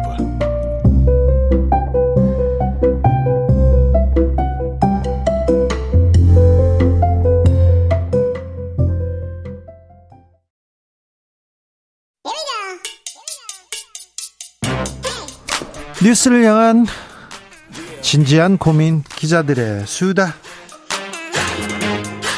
라이브 기자실을 찾은 오늘의 기자는 은지옥이요. 시사인 김은지입니다. 오늘 준비한 첫 번째 뉴스부터 가봅니다. 네, 관보를 통해서 대통령실을 살펴봤습니다. 자, 그럼 관보는 이거 신고한 내용이니까 이건 뭐 진실이겠죠. 어떤 어떤 걸 볼 수 있습니까? 네, 공직자라면 이제 이걸 신고하게 되어 있고요. 그리고 예. 고위공직자일 경우엔 그것이 공개됩니다. 네, 그 이거 보고 기사 많이 썼어요, 저희들. 네, 그래서 이번에 특히나 이제 그동안 윤석열 대통령실에서는 누가 근무하는지를 놓고 논란이 있었었는데요. 누가 나갔는지도 그걸 가지고도 논란도 있었고요. 그렇죠. 이제 짚어보시면 김건희 여사가 대표였던 코바나 컨텐츠 직원 그리고 윤석열 대통령 지인 아들 황 씨 근무 이런 것들이 꽤 기사가 나온 바가 있습니다. 예. 그럴 때마다 이제 명단 공개를 해라라는 요청이 있었는데 대통령실에서는 공정한 업무 수행에 지장이 있다라면서 거부한 바가 있는데요. 네. 하지만 말씀처럼 이제 관보의 내용을 이제 기자들이 살폈습니다. 네. 경향신문 보도인데요.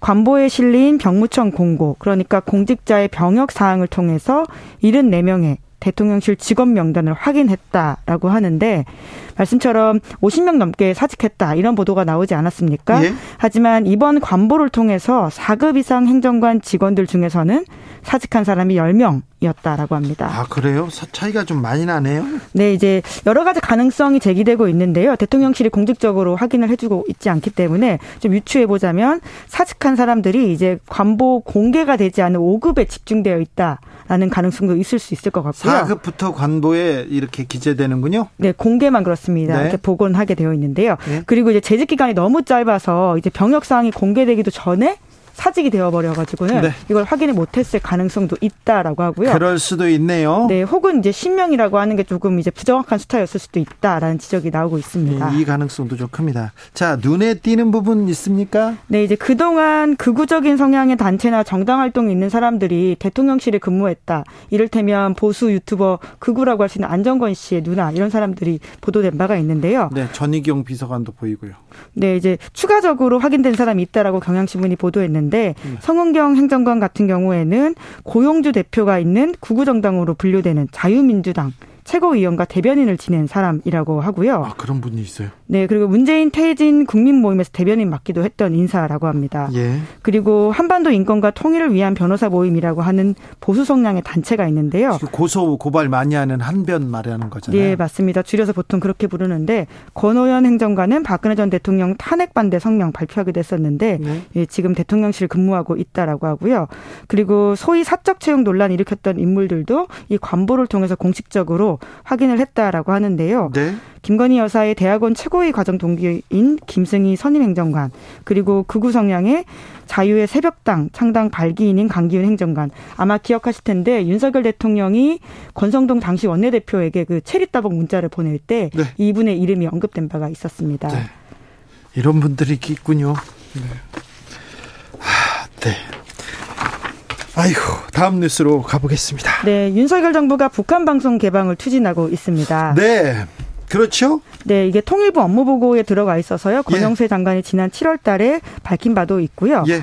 그 실제로 국민의힘에서 지난 2월 달에 대선 공약으로도 이야기한 바가 있습니다. 그렇습니다. 네, 근데 그때보다 더 나아간 것들을 지금 정부가 추진하고 있다라고 볼 수 있는데 네. 원래는 상호 개방이라고 대선 때는 주장을 했었었거든요. 네. 그런데 한 발 더 나아가서 선제적으로 개방하겠다. 자, 북한이 개방하지 않더라도 우리는 방송 예, 개방한다. 네. 그렇죠. 우리는 자, 자신감 있다. 네, 각 가정에서 이제 북한 방송을 볼 수도 있다라고 하는 것인데요. 네. 예, 큰 변화라고 할 수 있습니다. 그렇죠. 예, 특히나 이제 태 영호 국민의힘 의원 같은 경우에는 적극적으로 국회에서 관련 질의도 하고 답변을 끌어내고 있는 상황인데 주장하고 있는 거죠, 이분도. 네, 그렇습니다. 근데 물론 이제 통일부에서도 이제 하겠다라고 밝히고는 있습니다. 네. 이제 그러다 보니까 오히려 이제 이 소위 말하는 빨갱이 이중간첩 이런 공격에도 시달린다라고 본인이 네. 말씀을 하시는데 예. 예. 하지만 거기에 대해서 본인은 이제 한국이 세계 12위 경제 국가 그리고 기생충, 오징어 게임, BTS 등 문화적 위상이 있기 때문에 네. 과도한 우려다. 북한의 선전선동 넘어간다. 이런 것들은 그렇게 반박을 하고 있거든요. 아니, 그 북한 방송에도 위대한 수령님 얘기하면서 얘기하면 어, 사람들이 다 보고 웃지. 그걸 보고 아, 선전선동에 넘어간다 이렇게 생각하는 사람들이 있을까요? 그러니까 아주 이제 오른쪽에 계신 분들의 우려가 아직도 남아 있는 것으로 보이는데요. 진행자의 말씀처럼 더 이상 그렇지 않다라는 것이 이제 보수를 띠고 있는 윤석열 정부의 말이기도 합니다. 네. 그럼에도 불구하고 이런 이야기를 권영세 장관조차 추진했다라는 것으로 본인이 국회에서 한 말인데요. 자기도 빨갱이라는 비판을 받았다라는 이야기를 하기도 했습니다. 여기에서는 무슨 얘기만 해도 빨갱이라고 합니까? 네, 이제 그리고 또 이제 이준석 대표 같은 경우에도 전 대표 같은 경우에도 말씀처럼 이제 변하는 보수 정당의 새 전략으로서 북한 방송 개방해야 된다라는 주장을 한 바가 있는데요. 예. 하지만 최근의 흐름은 좀 많이 달라지는 것도 있습니다. 그래요? 달라져요? 네, 아무래도 이제 북한의 도발이 계속되고 있고 7차 핵실험이 있다 보니까 북한에 대한 강경 발언 외에는 좀 공개적으로 언급하기 껄끄럽다 라고 하는 것이 제가 취재했을 때 국민의힘에서 느꼈던 바인데요. 그런데 북한 이슈가 지금 또 떠오르지 않습니까? 네, 이제 그러다 보니까 이제 굉장히 선제적으로 북한에 대해서 대하는 태도보다는 또그 굉장히 보수적인 그 전통적인 네. 말씀처럼 고전적 무기로서 북한 이슈를 대하는 것들이 있다 보니까 아마 기억하실 텐데 정부 여당에서 김일성 주의자, 주사파 이런 단어들이 좀 더 득세하고 있는 모습도 있습니다. 네.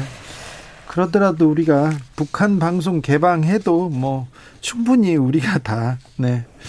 뭐라고 해야 돼? 아우를 네, 수 그- 있는 문화적 자신감이 있죠. 네, 그것은 윤석열 정부의 업무 보고 내용이기도 하고요. 네. 발표하는 사항이기도 합니다. 그렇죠. 누가 북한 방송 보고 와 멋있다, 뭐 어, 나도 따라가고 싶다 그렇게 생각하는 사람이 얼마나 있겠어요? 네, 아주 소수 이, 있긴 있겠지만 아주 소수다 이렇게 보면 될것자 같습니다. 마지막으로 만나볼 뉴스는요. 네, 혹시 조용한 사직이라는 단어 들어보셨나요? 요즘 이렇게 조용한 사직 그런 얘기가 나옵니다. 네, 영어로 quiet quitting이라고 해서 직역하면 조용하게 직장을 그만둔다 이긴 하지만요.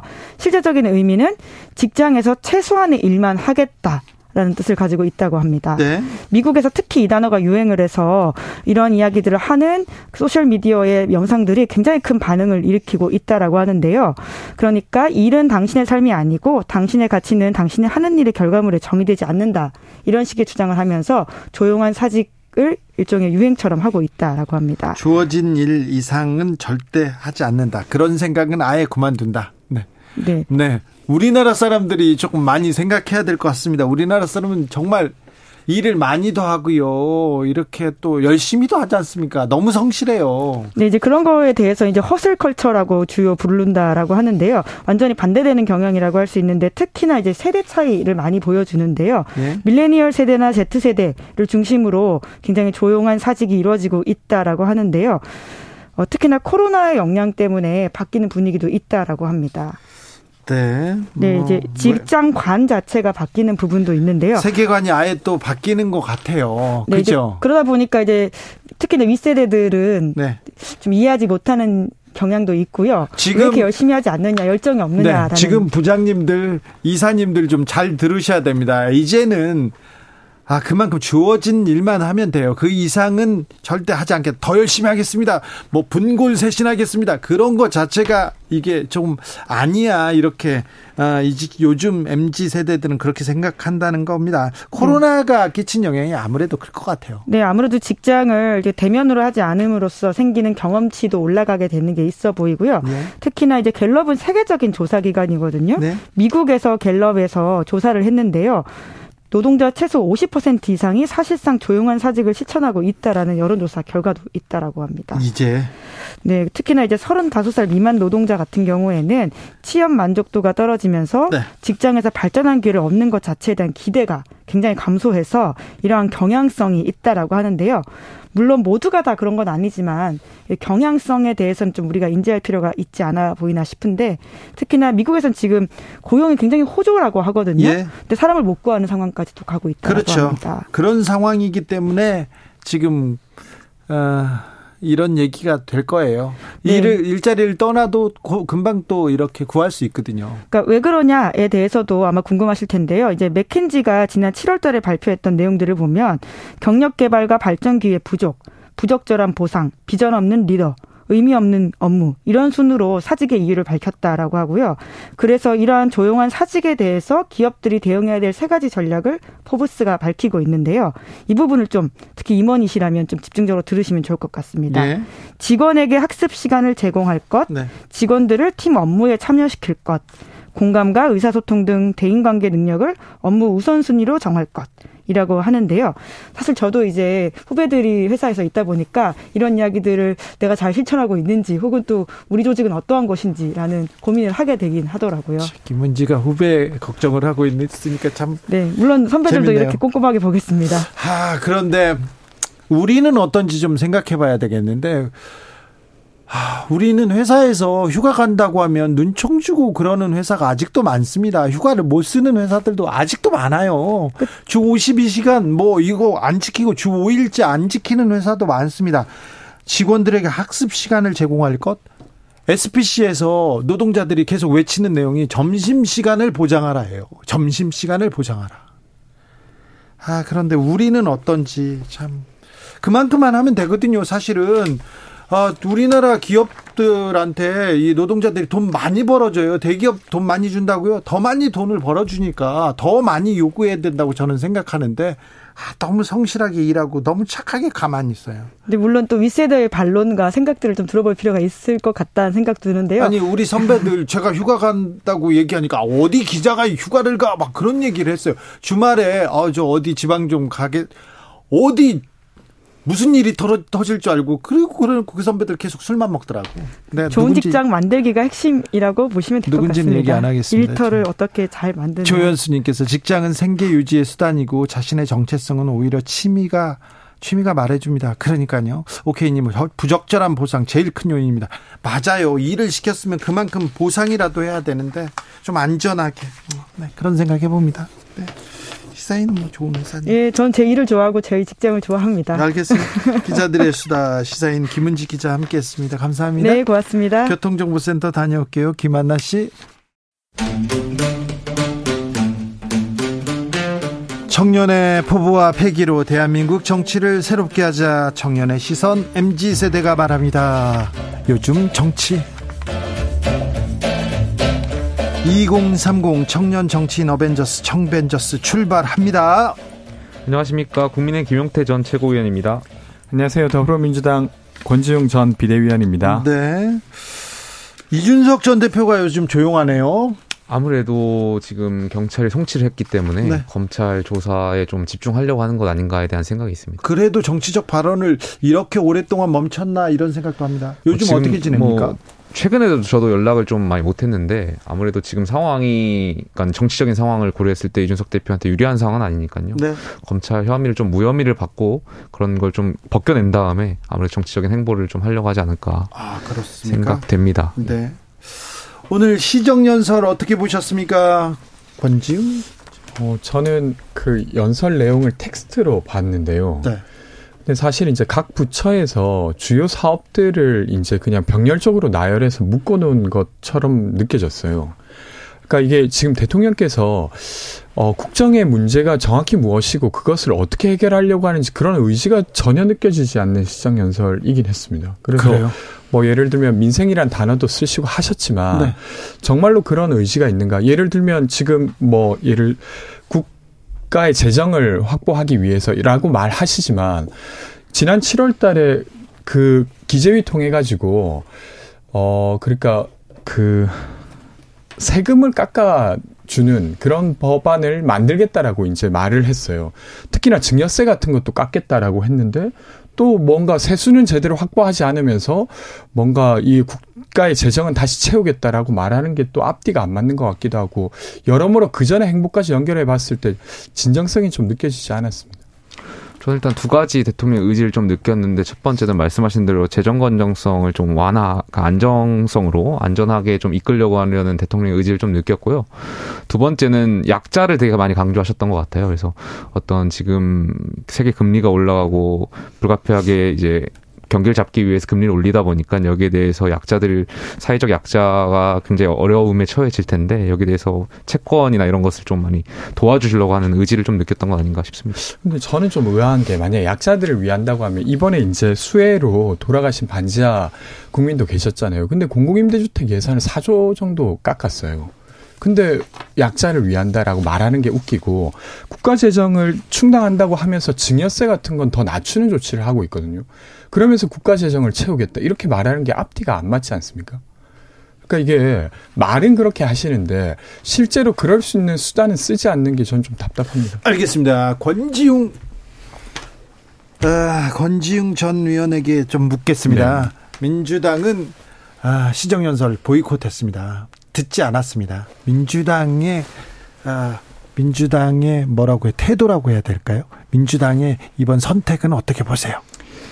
그러니까 저는 뭐 평소에도 민주당의 입장이라고 해서 늘 옹호하는 편은 아니긴 아, 했습니다. 그렇죠. 권지웅 그렇죠. 저는 사실은 이 협치라고 하는 거 양쪽 다 노력한다고 느껴질 때 네. 양보하기도 하고 하는 거지 않습니까? 네. 근데 최근에 이제 윤석열 대통령이 국회를 대회 대해 왔던 모습을 보면 뭐 비서고 논란의 대상이 사실은 국회 특히 야당이었다라는 것에 대해서 전혀 유감 표현을 하신 바가 없고 색깔론 이야기를 계속 옹호하시는 발언들을 하셨어요. 그런 것들을 봤을 때 정말로 이 협치하려고 하나? 저는 딱 윤석열 대통령이 협치하려고 했던 거 딱 하나 기억나는 게 그 소상공인 손실 보상하려고 할 때 네. 그때 추경할 때 한번 정말로 협치하려고 하시는 자세가 있구나라고 생각했고 그 이후로는 그런 자세를 전혀 보지 못해서 이번에도 민주당 입장에서 아무리 그래도 이 시장 연설 거부하기 쉽지 않았겠지만 이렇게라도 좀 의사를 표현해야겠다고 한 거 아닌가 싶습니다. 김용태 글쎄요, 저는 프레임 싸움에서 민주당이 완전히 밀렸다라고 생각됩니다. 밀려요? 그러니까 예, 여당이 말씀하신 대로 뭐 말씀하신 것에 있어서 좀 대통령실에서 뭐 EXX 이런 발언들에 대해서도 야당이 느끼기에 좀 그러한 부분이 있더라도 시정연설, 그러니까 예산안에 대한 시정연설만큼은 국회의 어떤 어, 행정부를 견제하고 입법 어, 예산안을 심의하고 하는 권한이 있기 때문에 의무적으로 전 들어야 된다고 생각되거든요. 근데 이것을 마치 무기로 삼아서 어떤 이재명 당대표를 위한 어떤 로펌도 아니고 민주당이 국민을 바라보고 또 참여해서 이런 것을 정부의 방안이나 이런 것을 듣고 또 어떤 내년에 예산안에 있어서 편성하는 데 있어서 심의 의결을 해야 되는데 이것을 좀 의무를 방기한 것 아닌가. 국민들께서 바라봤을 때 저는 민주당이 국회의원분들께서 민주당 의원들께서 어떤 책임을 방기한 걸로 좀 보여지지 않을까. 그래서 프레임에서 좀 밀린 것 같습니다. 근데 저는 어, 시정 연설을 듣지 않는다 하더라도 예산 심의 자체를 하지 않지는 않을 거다라고 생각합니다. 그 전에 이제 뭐 발견된 것들도 예산 초안이 나오니까 거기에 대해서 대통령실 이전 비용이 이렇게 되는데 그게 맞냐? 라고 해서 사실 영빈감 못 찍게 만든 견제도 하고 있지 않습니까? 그런 것처럼 예산 심의 자체를 거부한 것은 아니기 때문에 좀 네. 상징적으로 이제 진짜 좀 협치 좀 하자라고 말한 거라고 생각됩니다. 그렇습니까?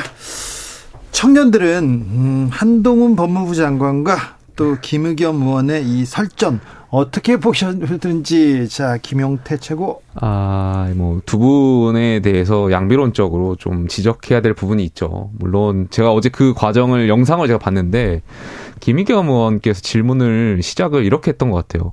7월 며칠 날, 어, 한동훈 장관 술자리 가진 적 있습니까? 라고 이렇게 질문을 했던 것 같아요. 그러니까 그 의도가 뭔지 모르잖아요. 피감기관장으로서. 그러니까 너무 애매모호하게 질문했고 또 관련해서 계속 질문하는 그 수준이 정말 검증도 되지 않은 크로스 체크도 되지 않은 정말 지라시 수준의 어떤 생각보다 이하의 것들 질의하는 그 과정이 저는 국회의원으로서 좀 부적절했다라고 보여집니다. 다만 어, 답변하는 태도에서도 장관이잖아요. 피감기관장이잖아요. 그럼 뭘 걸겠다 이렇게 말씀하시는 게 아니라 국회의원의 질의에 있으면 거기에 대해서 성실 답변하는 것도 좀 피감기관의 의무라고 생각해요. 맞아요. 자꾸 막 걸어 자르려고 그래. 뭐, 이거 뭐 김의겸 의원의 수준에 대해서는 국민들이 전 충분히 어제 질의를 보고 판단하셨을 거라 보거든요. 그래서 장관께서도 이제 법무부 장관으로서의 좀 더 역할에 좀 어떤 사적 감정을 드러내기보다는 충실히 하실 필요가 있지 않나 생각됩니다. 저는 한동훈 장관이 엄청 감정적이었다고 보고 그리고 국회의원을 대하는 태도도 적절하지 못했다고 생각합니다. 그러니까 뭐 국회의원이 대단한 자리라서 그를 하대하면 안 된다 이런 게 아니라 사실은 의혹을 던질 수 있는 자리잖아요. 그리고 그 의혹을 던지라고 그 권한을 준 것이고 예를 들면 과거에 이은재 전 국회의원이 MS 관련한 걸로 사퇴하십시오라고 조희연 교육감에게 막 소리를 질렀습니다. 음. 근데 그 자리에서 조희연 교육감은 뭐 확인 해 보겠다 이렇게 말했지 뭐 그거 아니면 당신 사퇴할 거냐 이렇게 되묻진 않았어요. 왜냐하면 의혹을 받고 그것을 해소해 주는 위치에 있다는 걸 알기 때문이죠. 그러면 한동훈 장관 역시 개인적인 또 의혹 제기였고 사실 저는 그게 국감 자리에서 질의되었어야 됐냐는 의문은 저도 있습니다. 근데 네. 그럼에도 불구하고 그것을 해소해 주는 위치에서 말을 했어야 되는데 그게 아니라 막 같이 짜증을 내면서 내가 걸면 너도 걸래 뭐 이렇게 이제 이야기를 하고 묻고 더블로 가. 그 어, 너무 마- 영화를 보셨나? 아니 말을 끊으면서 내가 기회 줄 테니까 뭐 이렇게 할래 막 이렇게 이야기하시는 어제 게 답변 저는- 과정을 보니까 저는 네. 어쨌든 한동훈 장관이 그 자리에는 뭐 있었는지도 모르겠지만 안 갔다는 건 확실한 것 같습니다. 그 답변하시는 과정을 보니까요, 저는 안 갔다라고 생각되어지더라고요. 한동훈 장관이 오늘 개인 자격의 입장문 냈습니다. 명백한 명백한 허위 사실과 유튜브 등으로 유포한 아, 그 유튜, 유튜브와 협업했다고 예, 김의겸 민주당 대변인 민영사상 법적 대응 책임을 물을 거라고 얘기했습니다. 법무부 장관이 민영사상 또 소송을 합니다. 아, 이 사안을 보고 제가 한마디 뭐 한마디 하자면 당신의 적이 실수하고 있을 때 절대 방해하지 마라. 나폴레옹의 말입니다. 네. 자, 아, 네. 그런데요. 그런데 총선도 그렇고 당권에도 한동훈 한동훈 합니다. 아이고 민주당이 너무 키워진다 이런 얘기도 하지만 지금 계속해서 국민의힘에서 한동훈 한동훈 부르는데 요거 어떻게 보세요? 저는 글쎄요, 그것이 결국 한동훈 장관에게 이득이 될까에 대한 생각은 있습니다. 그러니까 이득이 되지 않을 거라고 보여지고요. 왜냐하면 지금 법무부 장관으로서 정치에 대한 생각을 어필하기보다는 정말 정권 교체 과정에서 많은 국민들이 정의와 공정을 바로 세워달라는 어떤 바람이 있었잖아요. 그래서 장관으로서 여기에 더 충실해야 될 임- 의무가 있다고 보여지고요. 다만 일각에서 지금 당 대표 선거에서 이제 한동훈 장관 출마설이 계속 나오는 이유는 예. 그만큼 어떻게 보면 용산의 의중이 어느 곳으로 정해지지 않았을까에 대한 반문 아닐까에 대한 생각도 그렇죠. 있고요. 그런 부분도 있죠. 그러니까 지금 국회가 제 노릇을 하고 정치의 역할을 제대로 해준다면 그러한 추측도 없지 않을까. 그러니까 결과적으로 정치권이 더 잘해야 되지 않을까에 대한 생각이 있습니다. 어, 일단은 뭐, 정치적 행보를 하고 계신 것 같긴 해요. 근데 이제, 물론 이제 더 부각되고 있는 것은, 민주당의 일부 의원들이 좀 부적절한 질의를 할 때, 거기에 막 이렇게 좀 속 시원하게 대답했다라는 것 때문인 것 같은데, 근데 정치라고 하는 게 매번 그런 장면만 있는 게 아니라, 사실 국정을 이끌 비전 같은 게 있어야 되잖아요. 물론 이제, 한 명의 국회의원 마다 모두 그런 비전을 가져야 되는 건 아니지만, 한동훈 장관처럼 막 이렇게 언급되는 분들에게는 그런 게 필요할 것 같은데, 예를 들면 그런 성실함이 있으신지는 아직은 잘 모르겠습니다. 그러니까 법무부 장관으로서 N번방 관련한 질의를 받았을 때도 자기가 아는 선에서 이야기를 하시면 될 텐데 사전 질의 안 주셨잖아요. 막 이렇게 하면서 핀잔을 대면서 결국 대답을 안 한다거나 아니면 뭐 민생 관련한 조사, 수사는 검경 수사권 분리 때문에 못 한다고 사실 이건 사실관계랑 또 다른 부분이거든요. 그런 모습을 국민들이 또 기억하고 있어서 또 어떤 네. 정치인이 될지는 지켜봐야 될것 저는 같습니다. 그 국감장이든 어떤 장소든 법무부 장관한테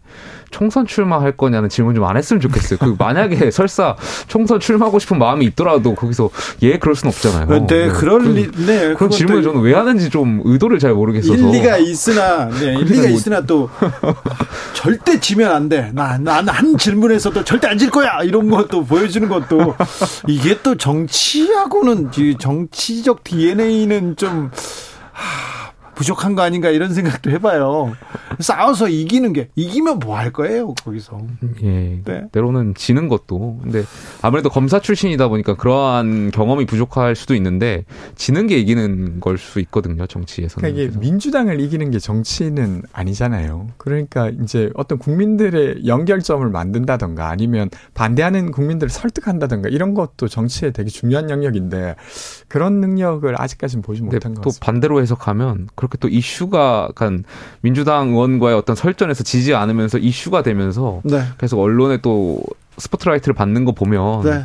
또 반면에 또 미- 정치적으로 이런 이슈 파이팅의 어떤 개인적으로 예. 민주, 당 의원인들이 헛발질, 헛방 이렇게 많이 해가지고 키워준 측면도 좀 있어요. 아, 좀, 네, 그렇습니다. 네. 아, 계속해서 한동훈의 존재감은 정치권에서 커집니다. 네, 왜 그런지는 모르겠습니다. 그런데요, 이대남들은 저기 홍준표 대구시장 좋아합니까? 제가 2대남이 아니어가지고 제가 네. 3대남이요. 아, 그래서, 그래서 몰라. 아, 발언 좋았어.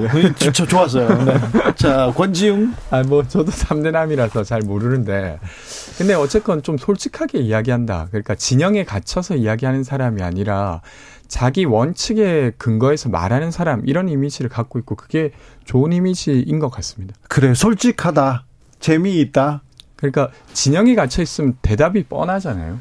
아니, 그, 그분 어. 진영에, 그 아, 진영에 그러니까 물론 있잖아요. 이제 그 진영이 완전히 자기 원칙이 된 사람 처럼 보이기도 하고. 네. 그래서 그런 면이 차라리 좀 솔직하다 이렇게 보시는 것 같아요. 재미있다, 이렇게 생각하는 뭐 저는 재밌다라는 측면에서 보는 게 더 적절할 것 같아요. 왜냐하면 젊은 20대 분들은 아무래도 좀 짧은 영상 같은 거 보는 거 좋아하잖아요. 긴 네. 영상보다는 편집된 영상. 대답도 짧으면 좋고. 네, 그러면서 그 과정에서 또 홍준표 시장께서 말씀 또 재밌게 하시잖아요. 그게 뭐 옳고 그름을 떠나서 네. 그런 측면에서 아마 좀 호감도를 높게 사는 거 아닌가 생각합니다. 이대녀. 젊은 여성들은 이재명 민주당 대표한테 호감이, 호감을 보입니다. 근데 이게 보니까 그 말씀하신 그 조사 기간이 네. 아, 좀 10월 중순 초인 것 같아요. 그래서 아마 지금 다시 하면 다시 다른 결과가 나오지 않을까 싶은데. 아니, 저는 어쨌건 이- 이재명 대표께서 지금 여러 가지 의혹을 그좀 제기되고 있지만, 근데 그럼에도 불구하고 사실 실력 자체는 인정받아 왔다고 생각합니다. 그러니까 이제 뭔가 문제를 어 문제에 집중하고 그것을 해결해내는 그러니까 뭐 기본소득이라든지 이런 것들 집행해냈던 거잖아요. 사실 네. 한국 사회 에 되게 어려운 일이었는데 그래서 그 그, 런 것들을 인정하시지 않을까 나와 싶습니다. 있는 여론조사들 확인해 보면 대체적으로 호감도 2대녀에서 호감도 높다고 말씀하셨지만 어, 전 연령층에서 비호감도가 아마 제일 높을 정도의 뭐 높, 제일 높은지 제가 모르겠습니다만 네. 높게 많이 랭크 되시더라고요. 비호감도는 이재명 대표가 높습니까? 윤석열 대통령이 높습니까? 뭐 제가 확인을 안 해봐가지고 네. 잘 모르겠습니다. 알겠어요. 기억이 나지 않습니다. 자, 최근 여론조사였습니다. 10월 14일에서 15일, 네, 주간조선이 전국 18세 이상 남녀 1,001명 대상으로 여론조사를 했습니다. 자세한 내용은 중앙선거 여론조사 심의위원회에 참조하시면 됩니다. 여기에서 20대 남성은 홍준표 대구시장한테, 20대 여성은 이재명 민주당 대표에게 높은 호감도를 보였다고 합니다. 네. 아, 왜 이준석 대표가 아니고 홍준표 대구시장이었을까? 여기는 또 좀, 좀 궁금한 점이 있어요. 아, 요거는 제가 여론조사 봤더니 이것은 그 예를 들면 차기 대권 주자를 묻는 질문. 그러니까 네. 오픈형으로 하고 생각나는 사람 주관식으로 말해보라. 라는 식으로 해서 조사한 것이 아니라 10명의 이름을 불러주고 어느 네. 쪽에 가깝냐고 한 거예요. 그러니까 그런 면에서 이제 질문을 한 거기 때문에 그러니까 통상 저희가 생각하는 대선 주자 어떤 차기 대선 주자 질문에 대한 어떤 퍼센트로 와는 좀 다르다고 이해하시는 게 적절할 네, 것 알겠습니다. 같습니다. 아, 여야가 이게 강대강 대치하고 있는데 다음 주에는 아니 이번 주말부터 갑자기 어우 갑자기 뭐 만나고 협의하고 예산안 토의하고 막 그랬으면 좋겠는데 그럴 좀- 가능성은 거의 없, 적어 보입니다. 네 계속 이렇게 강대강으로 부닥 부닥치기만 해요.